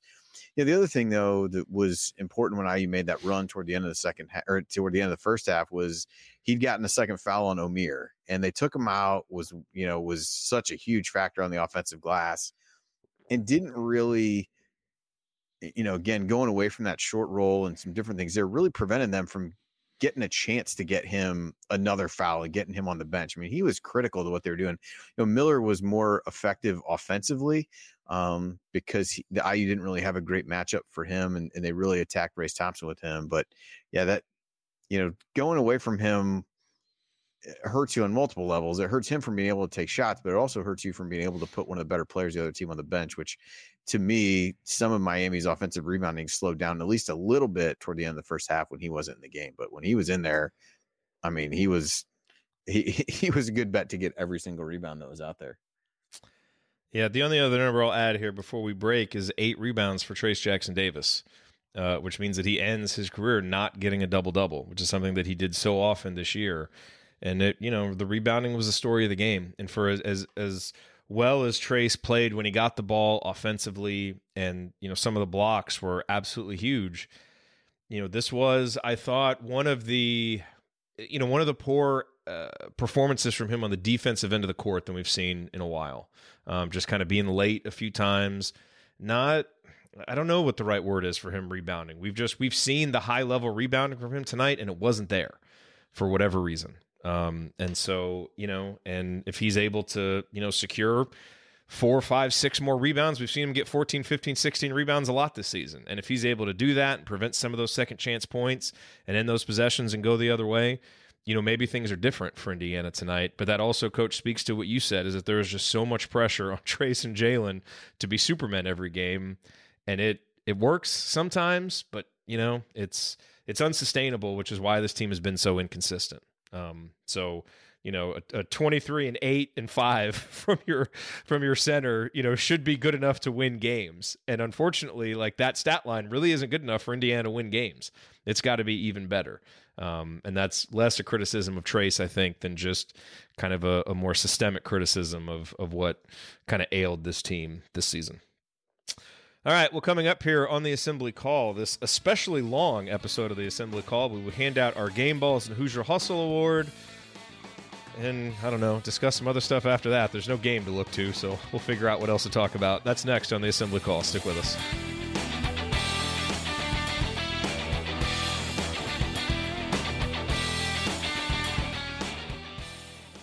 We're driven by the search for better.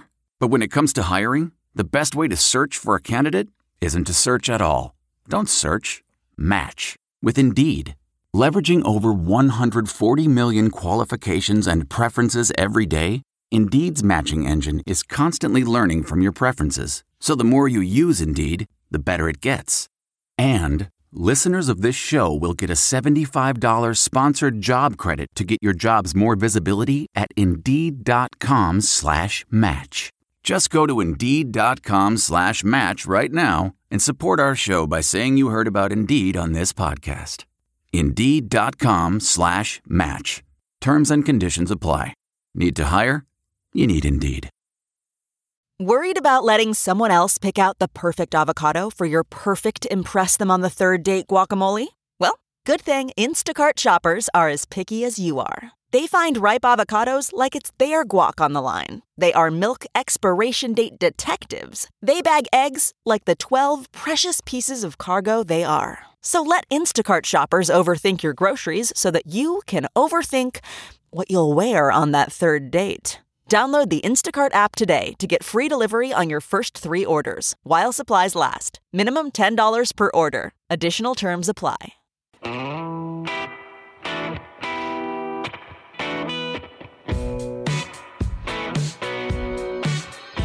is Jordan Hulls, and I never miss a shot or an episode of the Assembly Call.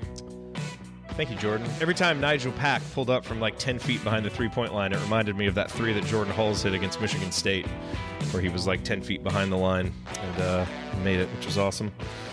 You know, I was trying to find happy memories to keep me keep me going there during the game.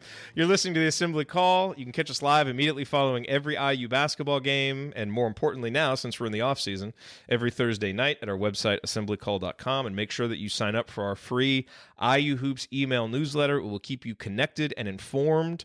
Uh, here in the off season, you can go to join.assemblycall.com. That's join.assemblycall.com. We send out a weekly news roundup uh, that will keep you updated on all the things going on this off season, so that you don't have to you know, actively track it all the time. We'll just send it to you in a nice, neat weekly newsletter, and you can stay up to date that way.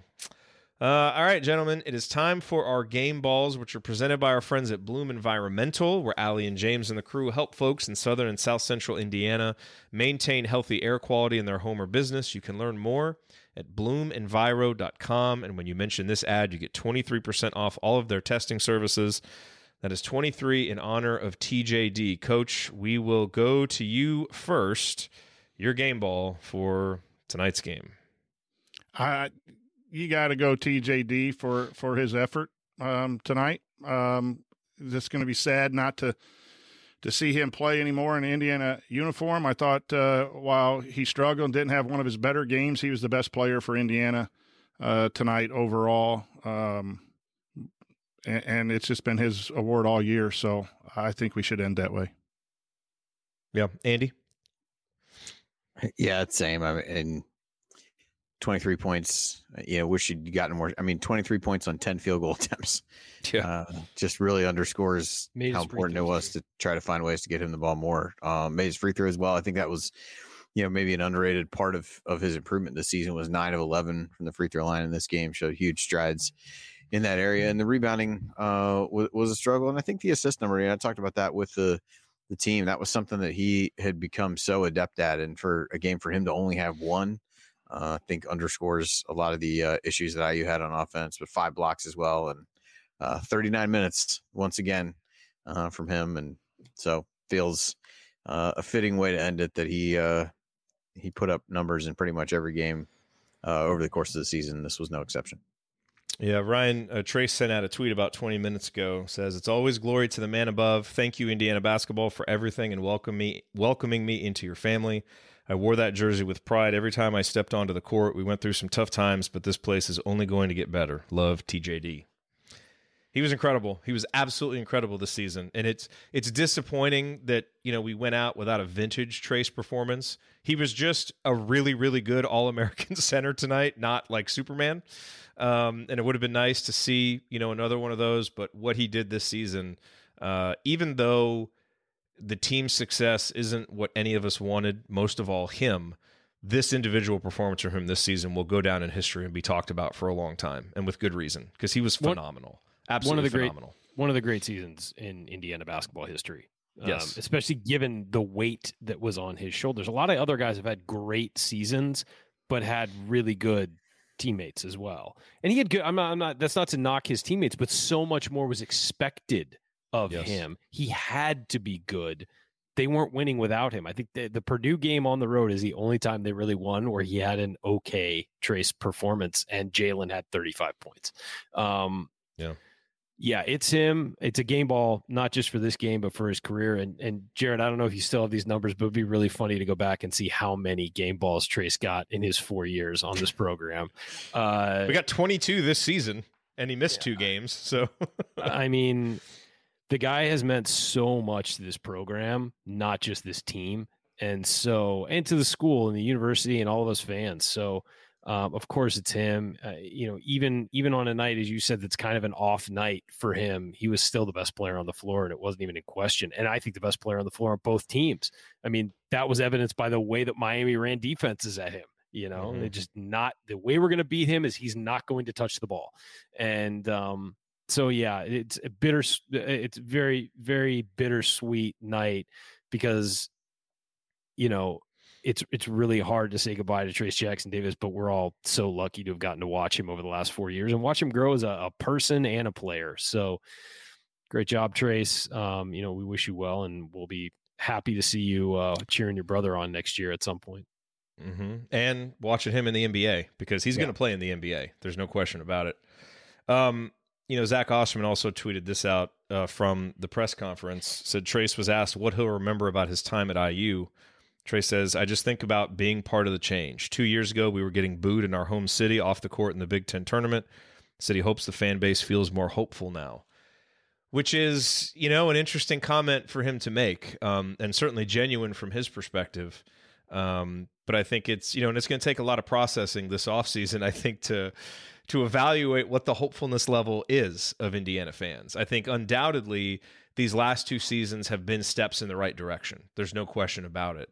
But now, as you stare into a future without Trayce Jackson Davis, it's incredibly uncertain. Um, and so I think part of his, you know, look, part of his legacy, we're not going to know about really until we kind of look down the road. You know, what what is Indiana building? But that's also not really his responsibility. What happens next? Like I think he what he has done over the last two seasons, and Mike Woodson deserves credit too, because Trayce Jackson Davis has given him credit for unlocking what he can be as a player. But he put this program on his back for the last two seasons, got us back to the NCAA tournament. You know, we you know have won more games than we have, and you know you know made it to the second round this year, and that's not great at a school like Indiana, but it's progress, and it's better than what we've seen in most seasons over the last thirty. Um, and so now, you know, what does this program do doing forward? And, you know, whereas we made the comment earlier in the show about, hey, you know, what are you selling to role players based on, you know, kind of what you've seen? Well, certainly Mike Woodson can go into, you know, a superstar big man's home, whether it's a, a freshman recruit or a transfer guy, and say, look at this. Look what this guy became. And, you know, what Trayce Jackson became is one of the best players in school history and one of the best players in the country and he was phenomenal. And so hopefully what we saw over the last two seasons is a stepping stone to something better. Um, but it is at this moment it's hard to see that without him.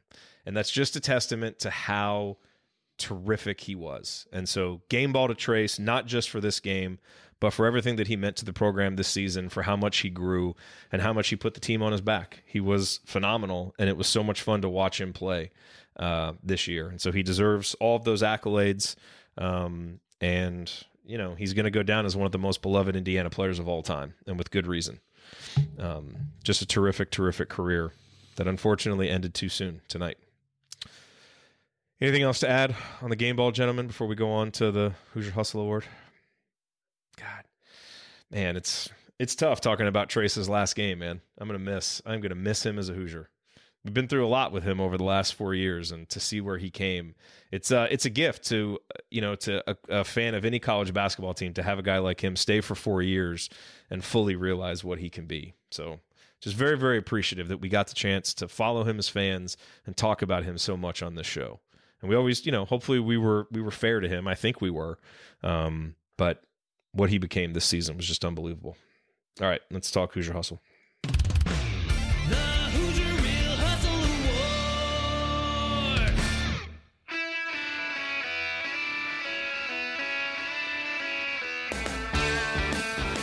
Hi, this is Anthony Leal, reminding you to check out our friends at Evansville Security Services. Based in the hometown of IU legend Calbert Cheaney, Evansville Security Services has been providing off duty police officers to businesses and individuals since 2001. In other words, they're in the business of prevention and peace of mind. And remember, prevention cannot be measured. To learn more about how Evansville Security Services can help you preserve your peace of mind by preventing bad outcomes, visit evansvillesecurityservices.com. That's evansvillesecurityservices.com. Thank you, Anthony. All right, let's talk Hoosier Hustle Award. I have a feeling I know where we're all going with this one, but let's make it official. Andy, we'll go to you first. Miller Kopp for me. Uh, yeah. Thought he was a guy who really matched um, some of some of the intensity and the the desire that Miami seemed to have uh, for tonight, and and really over the latter part of the season, as we talked about. I think his his growth uh, and really just getting comfortable uh, over his time at IU was was uh, you know while I didn't have as much time with him as as we did with TJD, uh, I thought really came into his own uh, in in the, the latter part of his IU career and uh, really played hard tonight. Made a lot of key hustle plays. I felt like during the course of the game and, and made some big shots as well. Just uh, didn't get him enough, as was a, a, familiar refrain from a number of other games over the course of the season. But uh, definitely, if I you know looked at the game of of who really played uh, hard and embodied the hustle component of it tonight, it was 100% him. someone just someone just tweeted out a picture of Andy and Coach simultaneously taking sips of their beer. I know. I did really enjoy that. I with the I caption "Never a more relatable show." That's what we're here for. We're we're here to serve, right? And sometimes uh, be overserved. yeah. I'm dangerously so underserved at the moment, so that is not an issue right now. Oh gosh, Coach, are you gonna head out to the porch and do some wolf howling or just screaming into the void tonight? Maybe I don't no, know. Maybe some dancing uh, I'm to. An- anxiously awaiting my FDU T-shirt though. Uh, home field.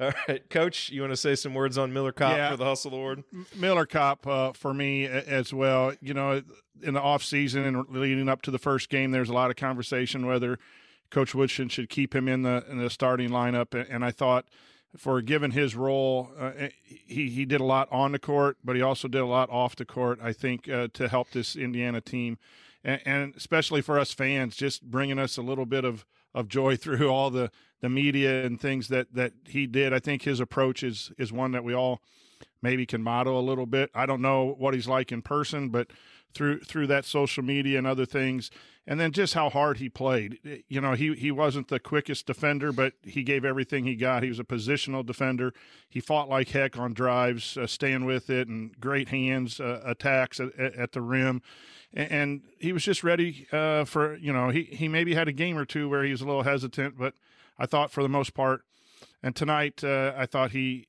he knew that any game could be his last. I think he played like it. Uh, you mentioned that time when he got people in the right spot. Uh, every team needs a Miller Kopp. Uh, sometimes they start and play major minutes. Uh, sometimes they're they're on the bench and and have a, a, a bit role. But uh, we will we will always uh, want guys like Miller Kopp on the Indiana team. So tonight I thought he earned the Hustle Award, but I thought he's he's done a good job doing that all season long. Ryan. Yeah, it's Miller Kopp, no question about it. Um, we talked about it earlier, but just that's a guy who brought it every game. And um, as as you guys said, I'll repeat it. You never wondered if it was important to Miller, and uh, he was he definitely didn't want this to be his last game. And there were times this year where he did exactly that and gave the team life. And um, you know we're gonna miss him because I, you know, the sad thing is I think the the roster you look at coming back next year could really use a Miller Kopp, and uh, I think every team could use a version this this guy in Miller Kopp. And, and, quite frankly, after last year, um, Miller could have gone into the tank and you know could have gotten into his head. Instead, he worked really hard in the offseason and came back and brought his shot back from the dead and added better defense and effort all season long. So um, kudos to him, and and we're gonna miss him. I, I really am gonna miss watching that guy play. I love watching him hit threes. Yeah, last season his offensive rating was 96.5. This season 125.2. Is that better, Jerod? That's better. That's quite an improvement, I would say. Quite an improvement. Uh, yeah, I mean, I, I, said a lot about Miller Kopp earlier. I thought he, I thought he brought it. Um, showed a lot of defensive improvement, um, and just showed a lot of leadership uh, on the court. You know, and unfortunately, you know, Indiana as a team just didn't have 40 more minutes of kind of the all out focus and intensity that they needed uh, tonight, you know, and Miami brought it and Indiana didn't. And so it resulted in a loss. Um, but I thought Miller really tried to be that guy. Uh, you look at the Hoosier Hustle Award season totals. Uh, Trey Galloway led, led the way this season with seven. Race Thompson and Miller Kopp tied with five. And then we had uh, three guys with three. Jalen Hood Schifino, Jordan Geronimo, and who wants to take a guess at who the other guy was with three hustle awards? Caleb Banks. Not Caleb Banks. He had two. Who else wants to guess? Tamar? Not Tamar. Tamar had two. Uh, who who'd you say the ones were? That you uh, that... Jordan Geronimo and Jalen Hood Schifino both had three, and there's one other guy who had three hustle awards. Galloway. Galloway led with seven, oh. so he was first. Mal- did Mal- we didn't give it to Malik, did we? Malik had two. Okay. So we running, named everybody running, on the roster. names. Xavier, Xavier Johnson. Xavier Johnson. Oh, Xavier okay. Johnson. Oh, that makes Xavier sense. Johnson had three in the whatever 9, 11, God, 9, that seems like that two seasons ago that we lost uh, last saw Xavier play. It does, but it also it shows his impact that he was able yeah. to do that. I wonder if he got any game balls. Well, he, no, he didn't get any game ball. No, he did get a game ball. So he had one game ball and three Hoosier Hustle awards in ten games. In a month, however, however, many games he played. Yeah, that guy that guy made a difference. Uh, all right. I mean, look, lingering questions. I mean, obviously, the big lingering questions are just what the hell is this roster going to look like next year?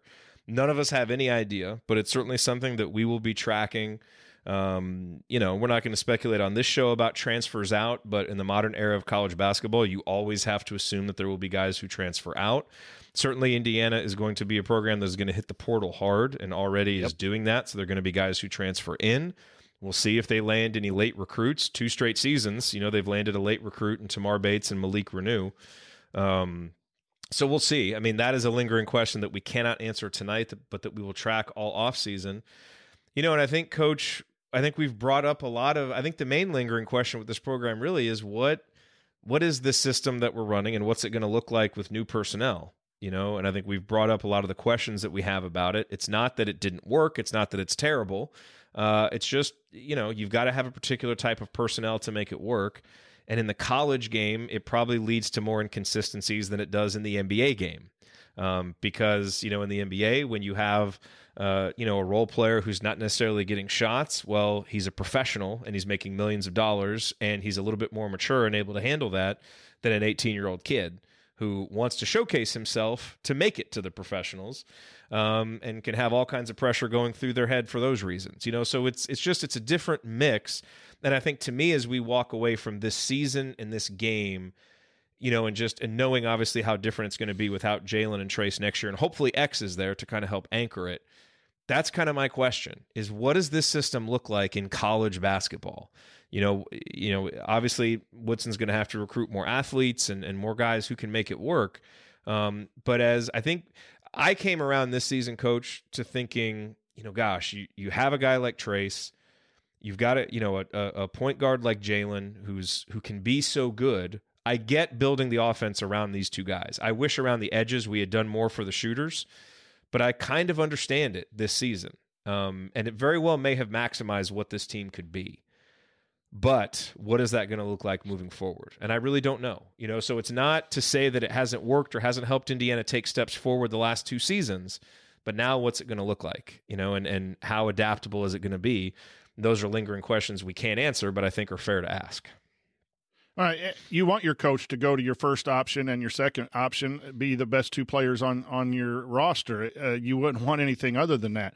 It, it's how you do it that is going to win you games consistently uh, versus having these ups and downs. And and I think you know maybe that's something that you, you try to do something one way and, and then you learn from it. Um, but yeah, I think Coach Woodson has has done a, a, good job in the two years that he's been here getting Indiana back to this point. Um, I, I, do think that there needs to uh, be a little more collegiate, modern collegiate ball um, incorporated, and maybe it will when you don't have Trayce Jackson Davis, um, and, and, you you have some wings that can do some different things. So you know um, that that's to be seen, and you got to trust uh, coach to to put in an offense that best fits the roster. So the question is: Is this the offense, and he's going to fit everyone around it, or was this the offense because they he thought it was the best option with this roster? And he very well could have been right. Uh, but there are coaches out there like Jim Larrañaga and other coaches that have ideas on how to stop uh, this offense. The same problems happening here where I live right now is you have one style of play, and certain types of teams, and especially in tournament time, can stop that heavy post presence uh, type of type of offense. So, you know, I think Woodson wants to win and wants to bring Indiana another banner, and so uh, you know he'll spend the time getting the kids from the portal and recruiting players and and and making those adjustments, and then we'll see what what kind of offense. But I think the offense needs some tweaks. But we didn't talk a lot about this. They took a step back defensively too, and, and was that yeah. just the roster? Was that minus X and his pressure? Yeah. Uh, but you know they were in the mid 40s. Uh, we'll see what happens with this game. Uh, that that was the worst since like 2018 finishing position for an Indiana defense. Uh, I think the first year Archie. Uh, so they took a step back defensively and, and giving up some drives and uh, rebounding and all of those things as well. So there, there you have to take a look at when you don't have that rim protection next year. Uh, what are you going to do defensively to get back in the top 20? You know, how many of us thought at the beginning of the year we'll have a top 20 defense if the offense can go from 90? It made the jump it needed to, really, 90 to 28 what happened with the, the defense moving from a, a, top 25 defense up to the mid 40s and really costing Indiana some games and, and some heavy losses. So uh, every year you got to say, you know, I just got hired to take this job. What does this program need, and what do I what adjustments I need? And and Coach Woodson, I think, cares, and, and we're better off right now. I think uh, because of, of what he brings to Indiana University. Tweak some X's and O's, uh, talk to his staff, uh, get out on that recruiting trail and, and bust your butt and, and, and close on some deals. And, uh, let's go at it next year. Um, but, um, you know, so yeah, it, it, a tough way to go out uh, in a non competitive situation. But, um, you know, the, the, it, we're better off. Uh, at least we're here getting um, having a tough show as opposed to not even being on the bracket. Uh, that was before Coach Woodson, and, and I got to remember that as well. And in my frustration this evening, we've been on the bracket two years in a row uh, in his first two years, and so make some progress, fix the things that aren't working, and, and let's make it three years in a row, and, and maybe try to get to that Sweet 16 or further. Yep. And Andy, the only other lingering question really is how do the women do tomorrow night? Because the women are in the round of 32 against Miami. Hopefully, they have a nice long run ahead of them. Uh, and so we will certainly be turning our attention to that. Our friends at Doing the Work uh, will have a show after that game. Uh, and we hope that they are playing for a long, long time. And we certainly encourage everyone to turn their attention there. I know earlier today there were only balcony seats left uh, for that game tomorrow. So if you're in town and you can get there, like I know watching a game from the Assembly Hall balcony is not not a good seat, but how great would it be for these ladies to sell that place out and have it totally filled? It would be incredible. Um, so if you're if you're anywhere around there and you can get there to see I mean, I think it's fair to call this the best women's basketball team we've ever had. Uh, go see them because they're absolutely incredible, and this is the last time that they're going to play at Simon Scott Assembly Hall. Uh, and that game is tomorrow at eight o'clock.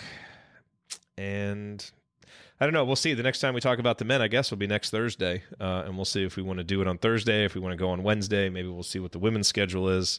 Who knows? I don't even want to think about that right now because I'm still kind of mourning this season. Uh, anyway, go check out our friends at Home Field Apparel. Use the promo code HOME at checkout for 15% off your first order.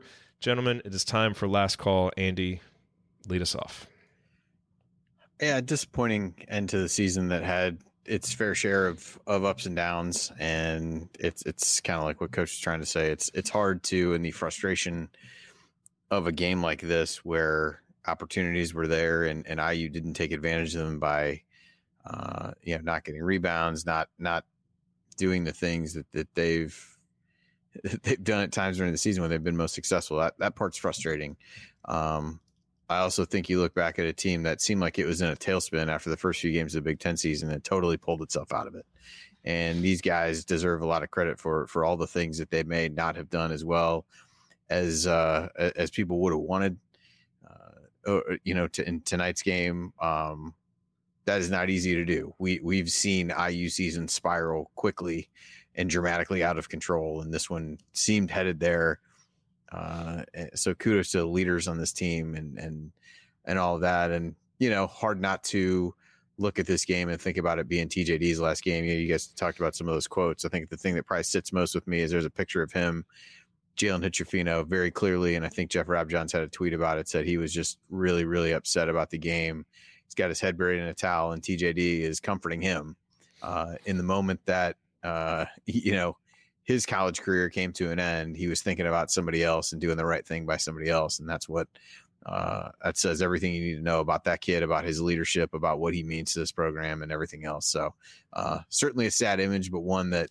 Uh, reinforces all the great things that you think about Trayce and all the great things that he's accomplished. Um, to be able to, in that moment, put other people ahead of uh, what I'm sure was a lot of emotions of his own.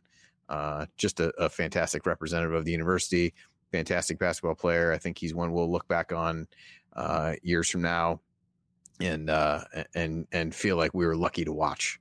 Uh, you don't always say that uh, there about about some things. There are careers that come to an end that doesn't mean that you don't care, but it doesn't mean quite as much. Like this one meant something, and kudos to him for a career well done. Can't wait to see what he does next. He's certainly earned the right to, uh, you know, to keep keep playing at NBA level. Something that a lot of people thought he wasn't going to be able to do, and worked his ass off and uh, and played his ass off to get there. And just fantastic season from him. Uh, fantastic leadership, and uh, he will be missed probably more. Um, than we even would think now.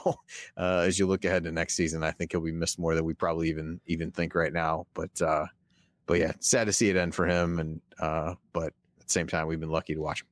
Yeah, gosh, Andy, someone in the community posted like last week, you know, a question. It was it was basically, you know, are you interested to, or are you excited? I don't remember what the word was, but it was something like, are you interested or excited to see what the offense looks like next year without Trayce Jackson Davis?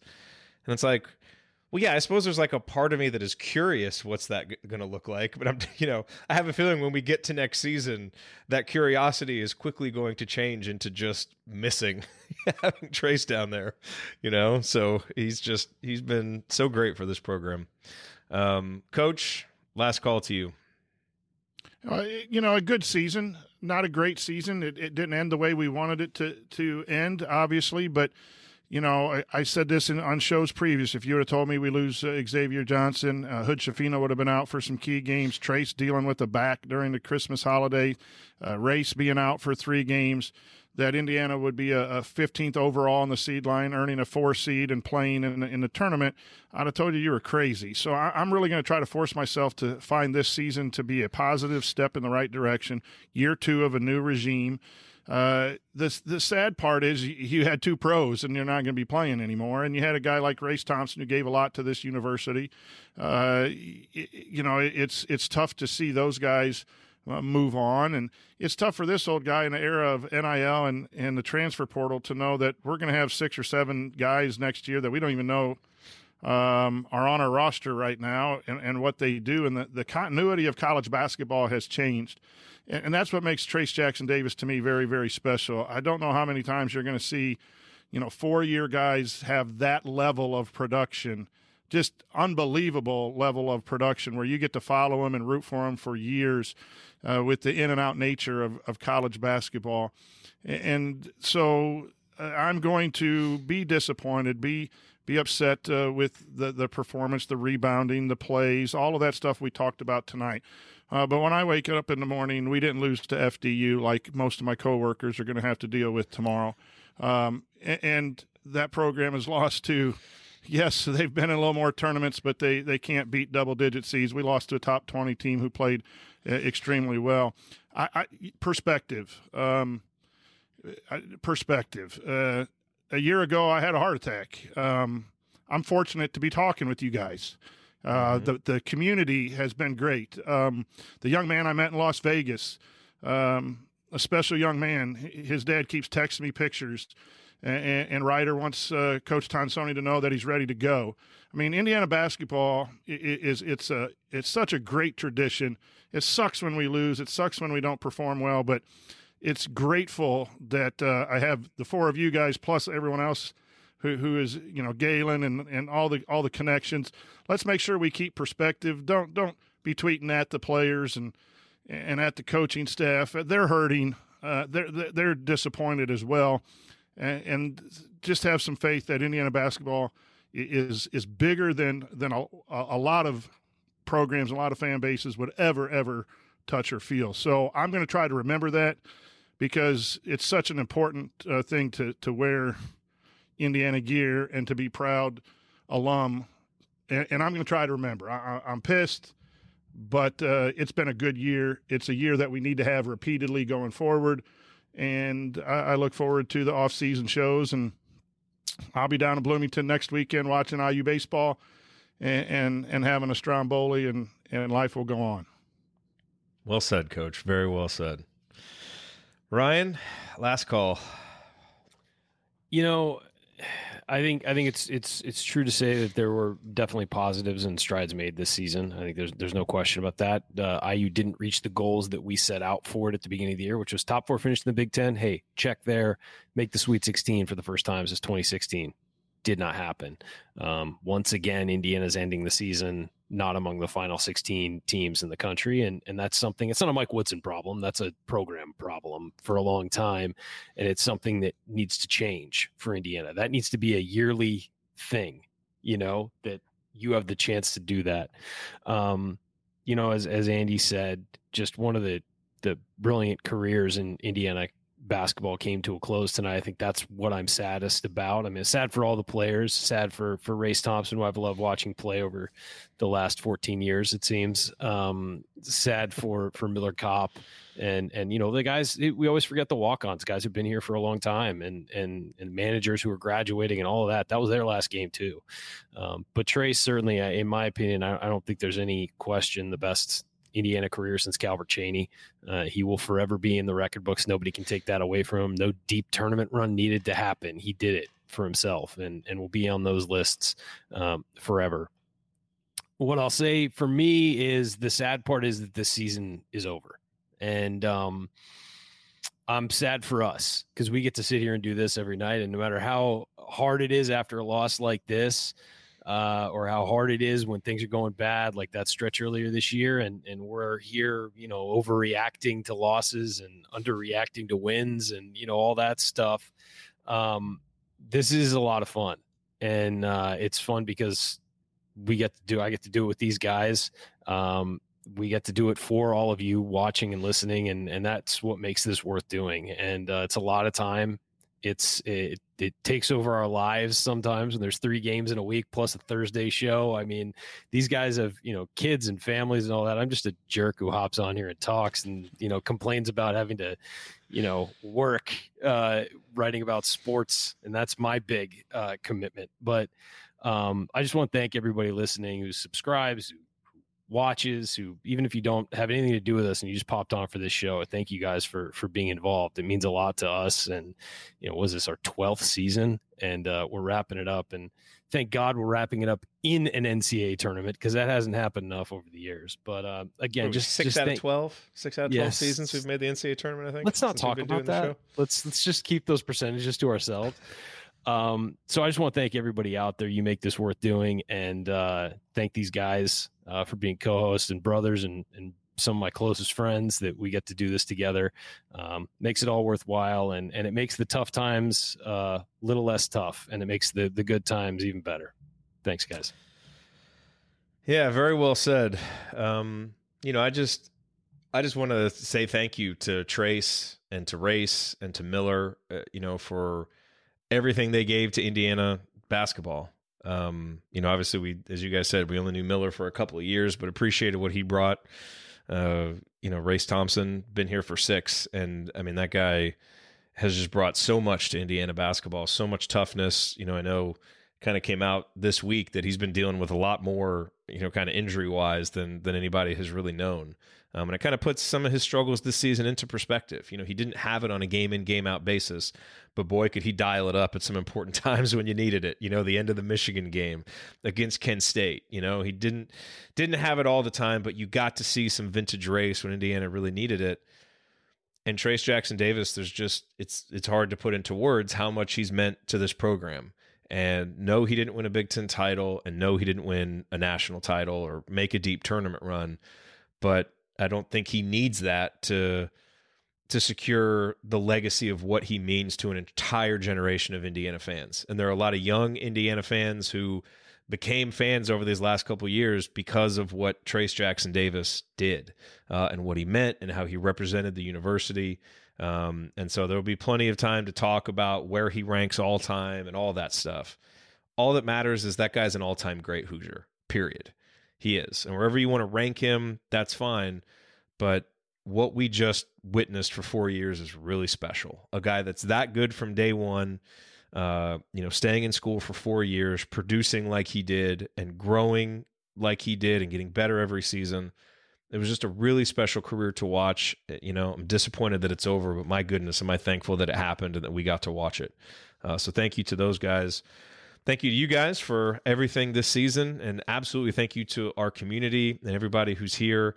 You know, adding meaning to what we do um, you know, having 1,200 people there after the Kent State game, and we were up over 1,100 uh, here tonight live for these late games. It's uh, it's awesome, and we really appreciate just being part of the conversation with you all.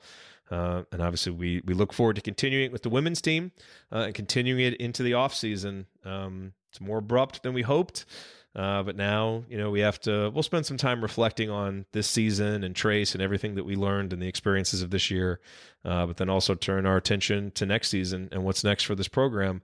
I think it's really, really important that these first two seasons of the Mike Woodson era be stepping stones to something better and consistent and sustainable, you know, and not just, you know, two seasons where you kind of maximize the star player, but then you fall back. Uh, and hopefully that is what happens. We'll be tracking it all off season and here next season to talk about it with you all. Um, but this was this was a good season. This was a fun season. Uh, this team did a lot of things and has taken us places that we haven't been in a while. Um, and I know we all have hopes for more, but you know, given where this program's been over the last 25, 30 years, I really feel like we should enjoy the journey to get back there, not just wait to get there to enjoy it and recognize the successes. This team's done a lot over the last couple years to improve over where it was. That's meaningful, that matters. And now hopefully they continue to take steps forward in the seasons to come. All right, that is going to do it for, gosh, the season of the Assembly Call. If you want to see us do the show live and be part of the live chat, make sure that you subscribe to our YouTube channel, youtube.com slash assembly call. Don't forget to go to join.assemblycall.com to join our free email newsletter. Special thank you, as always, to Bob Thompson for the music you hear on the show, and special thank you to John Ringer of Rig Design for designing our logo. And thank you for listening. We'll be back to talk IU hoops again with you next week. Until then. Take it from me, Christian Wofford. Keep your elbows in and your eyes on the rim. Go Hoosiers. All right, I got to get out of here, folks. Thank you. Thank you. Thanks for coming out. Here I come, Mrs. Stunt Sony. Too late again. Way too late. Man. Oh man. That sucks. It does. Coach is saying something awesome, but he's muted. Yeah, she gave me a kiss goodnight with six minutes left in the game. what kind of a fan is she? No, she was the Not smart much. One. Uh, it was really, it was really funny. My wife was out watching the game, and at halftime, you know, we had the like multi-view on on YouTube TV, and they showed Drew Timme on Gonzaga. She's like, "He's still there." Yeah, it's like, "Yep, he's still there." Probably how a lot like, of Hasn't people he feel been about- there since we since we met? I was like, Probably well, how a lot not of people, quite, but how probably how a lot of people feel about Ray Thompson, who has been in school since you guys met. It's well, that's that is true. Yes. And another guy who seems like he's been around forever. Jamison Battle just entered the transfer portal. Yeah. I saw that he entered. I, I was like, because he played. I forget where he played. George Someplace in the George Colonial, likely. Washington. George Washington, I think. Yeah. George Mason. George Was it? No. Mason. Was it Mason or George Washington? No, no, it was one of those guys. James He Madison. went George Washington. Alexander Hamilton. Thomas Jefferson. Okay. So he played in Minnesota for two years then, right? So he's going to use his COVID year, I guess. I guess, but I felt Yeah. like he. I I I was actually surprised How he many was back times this can year. you transfer? Uh, if you're a grad transfer, you can do it. You can do it once without uh, undergrad. within it with without any penalty, and then you can do it as a grad transfer. But you can only do it as a grad transfer if the school you're going to has a program that the other one does not. So it's there like you guys will transfer in- to get a degree to get a master's in horticulture or something. It's always ridiculous. I mean, or it's a specific like business shots program. At the shots Kellogg- fired at Yeah, horticulture. horticulture. Jeez. Yeah, man. I'm going to take that as a direct here. Shot at Texas really- A&M. Or because IU has so many different master's Wow. programs through Kelley, that's Yeah. that's why. So Apologies to the horticulturists in the audience. I never We- said anything bad mean- about it. I just said there's no a lot of college basketball play, Yeah, players. but it's I the just way ordered you a book said on it. that. It was, Yeah. it was Yeah, you- very with with with a lot of disdain is the way that you said it. I mean, I you just added that to my Amazon wish list. Now I'm going to have to decline, delete it. um, yeah. Uh, as for transfers, guys, I I don't we don't know yet. Um, there there are hints about who might leave Indiana, but we're not going to speculate on that. But the as far as who Indiana's going to bring in, We're going after that Uh, Ledlam kid. Yeah, but I mean, they're going after a number of guys. They've been in contact with a number of guys, but you know, peop there there have been times where people are like, "Oh, they're going to get this guy," and then he goes somewhere else. I mean, you never know what these kids are going to decide. What the eh, NIL complicates it even more.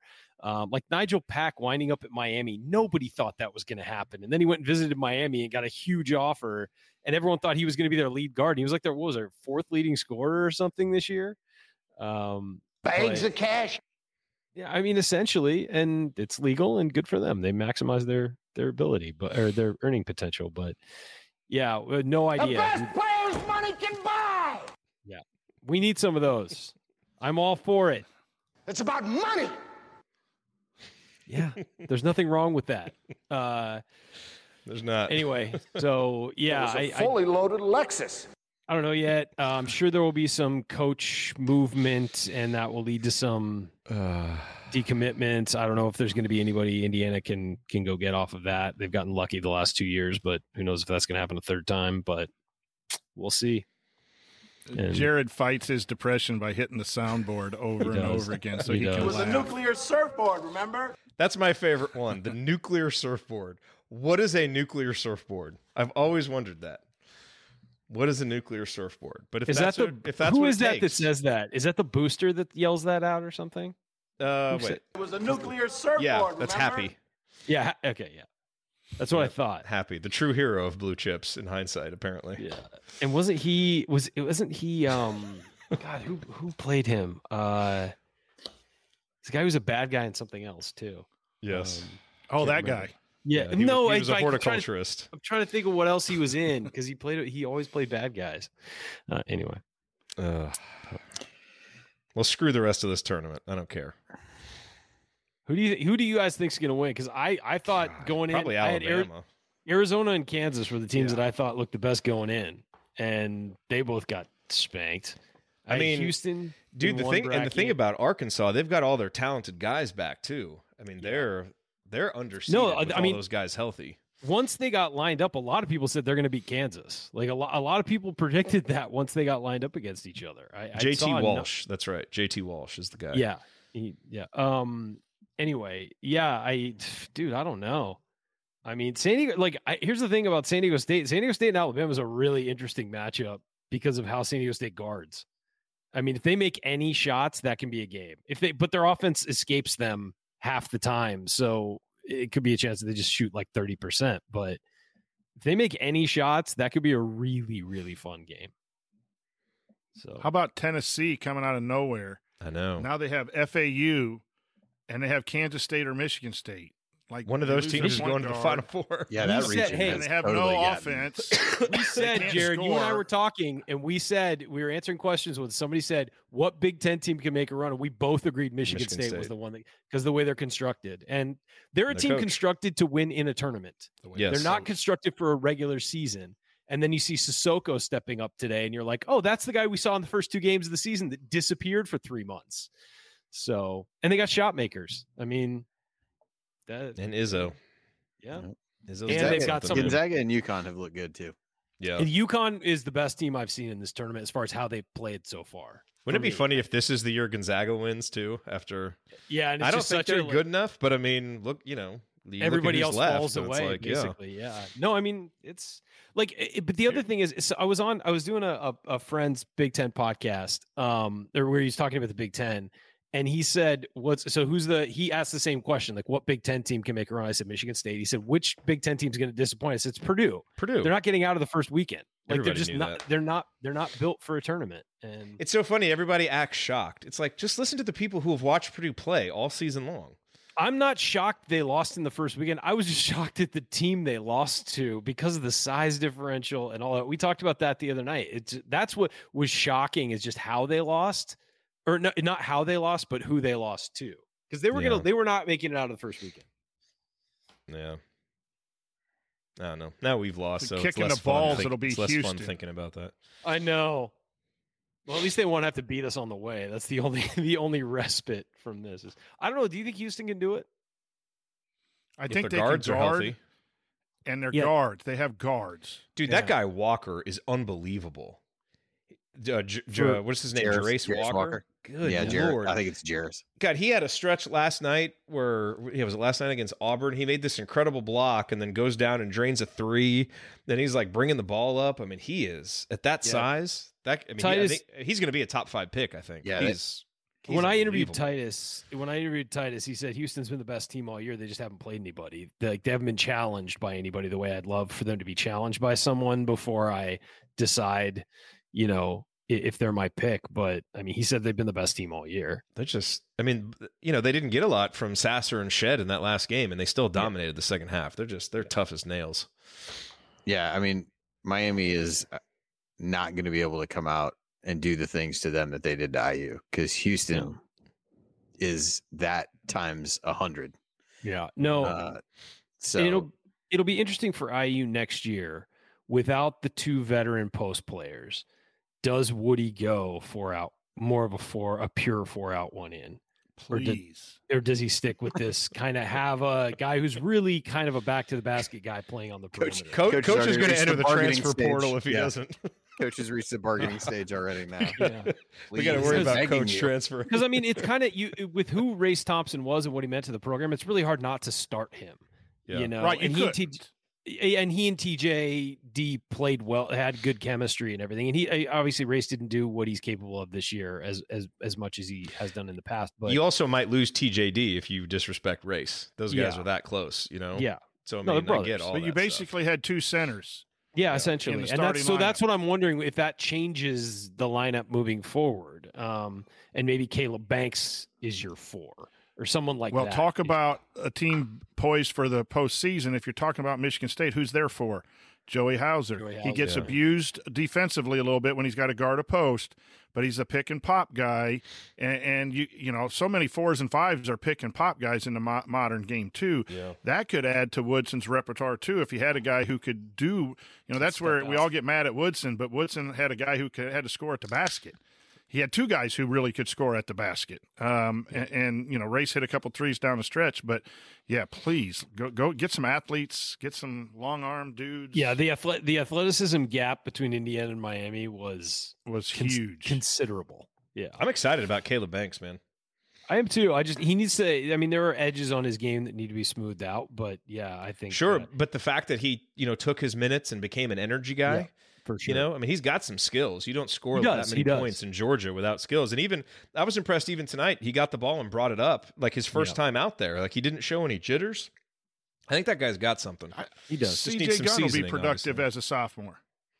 Let's Yeah. hope. CJ He Gunn. could be. He could be. He could Yes, be like if he the sticks defensive, around. Yeah, the defensive guy on the, the second unit. Um, with But he's got he's the, just got he's got the he's got the profiles aggressiveness. He's just got to learn. Yeah. Yeah, So I I'm, yeah, sure he wasn't happy with his playing time, but he's you know he's a guy close to home. He profiles as the kind of guy who would, but it's you know it's the new era of college basketball. Who knows? Let's, we'll just, you know it's not even it doesn't But do any good to speculate because it's like everybody could. so, Athlete. yes, I, I just I, I I just look forward to him out there. You know, he played his rear to. end off when he got in there. Yep. You know, uh, defensively doing what he can, learn the game this year, and come back and surprise people a little bit with. He's a And you know scorer in his high school. That You know what I liked about him, anything at the too? Yeah. He has self awareness though. Like he recognized he was allowing himself to get sped up. He mentioned that in some media comments Yeah. recently. That was you why he couldn't and hit that, shots. That hurt his shot. Yeah. No, I, I have really high hopes for him. I I, I do too. Those two those two give me um, a, a, a lot of hope uh, because those are the type of athletes that I think do project yes. to a, a, a tournament level. You know, when when you look at this, uh, who's out there playing right now? There, there's dudes. You know, that dude from Tennessee went off. Um, I can't even pronounce his name, but he- I mean, they just have. They got every one of these teams that's in the Sweet 16 has some guys. The Johnson guy at Kansas State, UCLA's loaded with athletes and length. Um, yeah. that that the roster construction. You know, the more I think about it, Woodson had to do what he had, what he did a little bit because of the of the roster. He had to keep guys, and then you know he he recruited a couple big time guys in that helped a lot this year, and then it's just got to keep flowing in that direction. But that's how you win. That's that's the problem up here in this area where everyone wants to fire. Painter is his roster is built to win a Big Ten championship. It's not win. It's not built to to go as far as everyone wants them to in the tournament because of athleticism. Guys, we broke two hours on this show. Yep. Broke two I'm hours a couple minutes ago. I'm calling End of the season. Andy, thanks, Yeah. man. Fun Hey. season. That it was. That it was. Lots to talk about in the off season. Yeah. For Yep. sure. Let's Glad go you got your on the mic women. fixed. Not a Yeah, lot oh of- yeah. How, how do y'all like Andy's new microphone? I mean, How about just in- Amazon coming through just- with same day delivery? For, just in time for one last game. Yeah, that's right. Hey, you sounded good today. You know, Outstanding. you sounded It good. was Good. golden voice, man. I mean, Absolutely. Yeah, that was nice. It was pure. Dulcet tones of Andy Bottom. Absolutely. All right. Well, I will. Uh, All I will talk to you guys soon. Let's Good luck off. to the uh, the women's team tomorrow night. They hopefully uh, will have eyes wide open. One of the other one seeds got knocked out tonight. So Yeah. what? Are you Stanford. serious? Stanford, yeah, Stanford lost. Ole Miss beat Stanford. Whoa, that's rare in the women's game. Yes, it is. Especially when Damn, did they have an the- injury? Wasn't one of their players hurt? Mm, I Stanford or no? I don't believe so. Wow. Okay. Only women's basketball team I pay attention to is Indiana. So Jeez. So anyway, is Mackenzie going to be back? seemed like Moren's comments sounded optimistic that she may be able to play. So I certainly hope so. yeah. I think they're probably weighing. Can you win this game without her and give her that much more Yeah. rest or lack of game Maybe time? limit or- or minutes not? or something. Yeah. So we shall see. Anyway, all right. Well, we'll talk to you Cool. guys. See you. See you guys. Good night, everybody. We'll talk to you soon.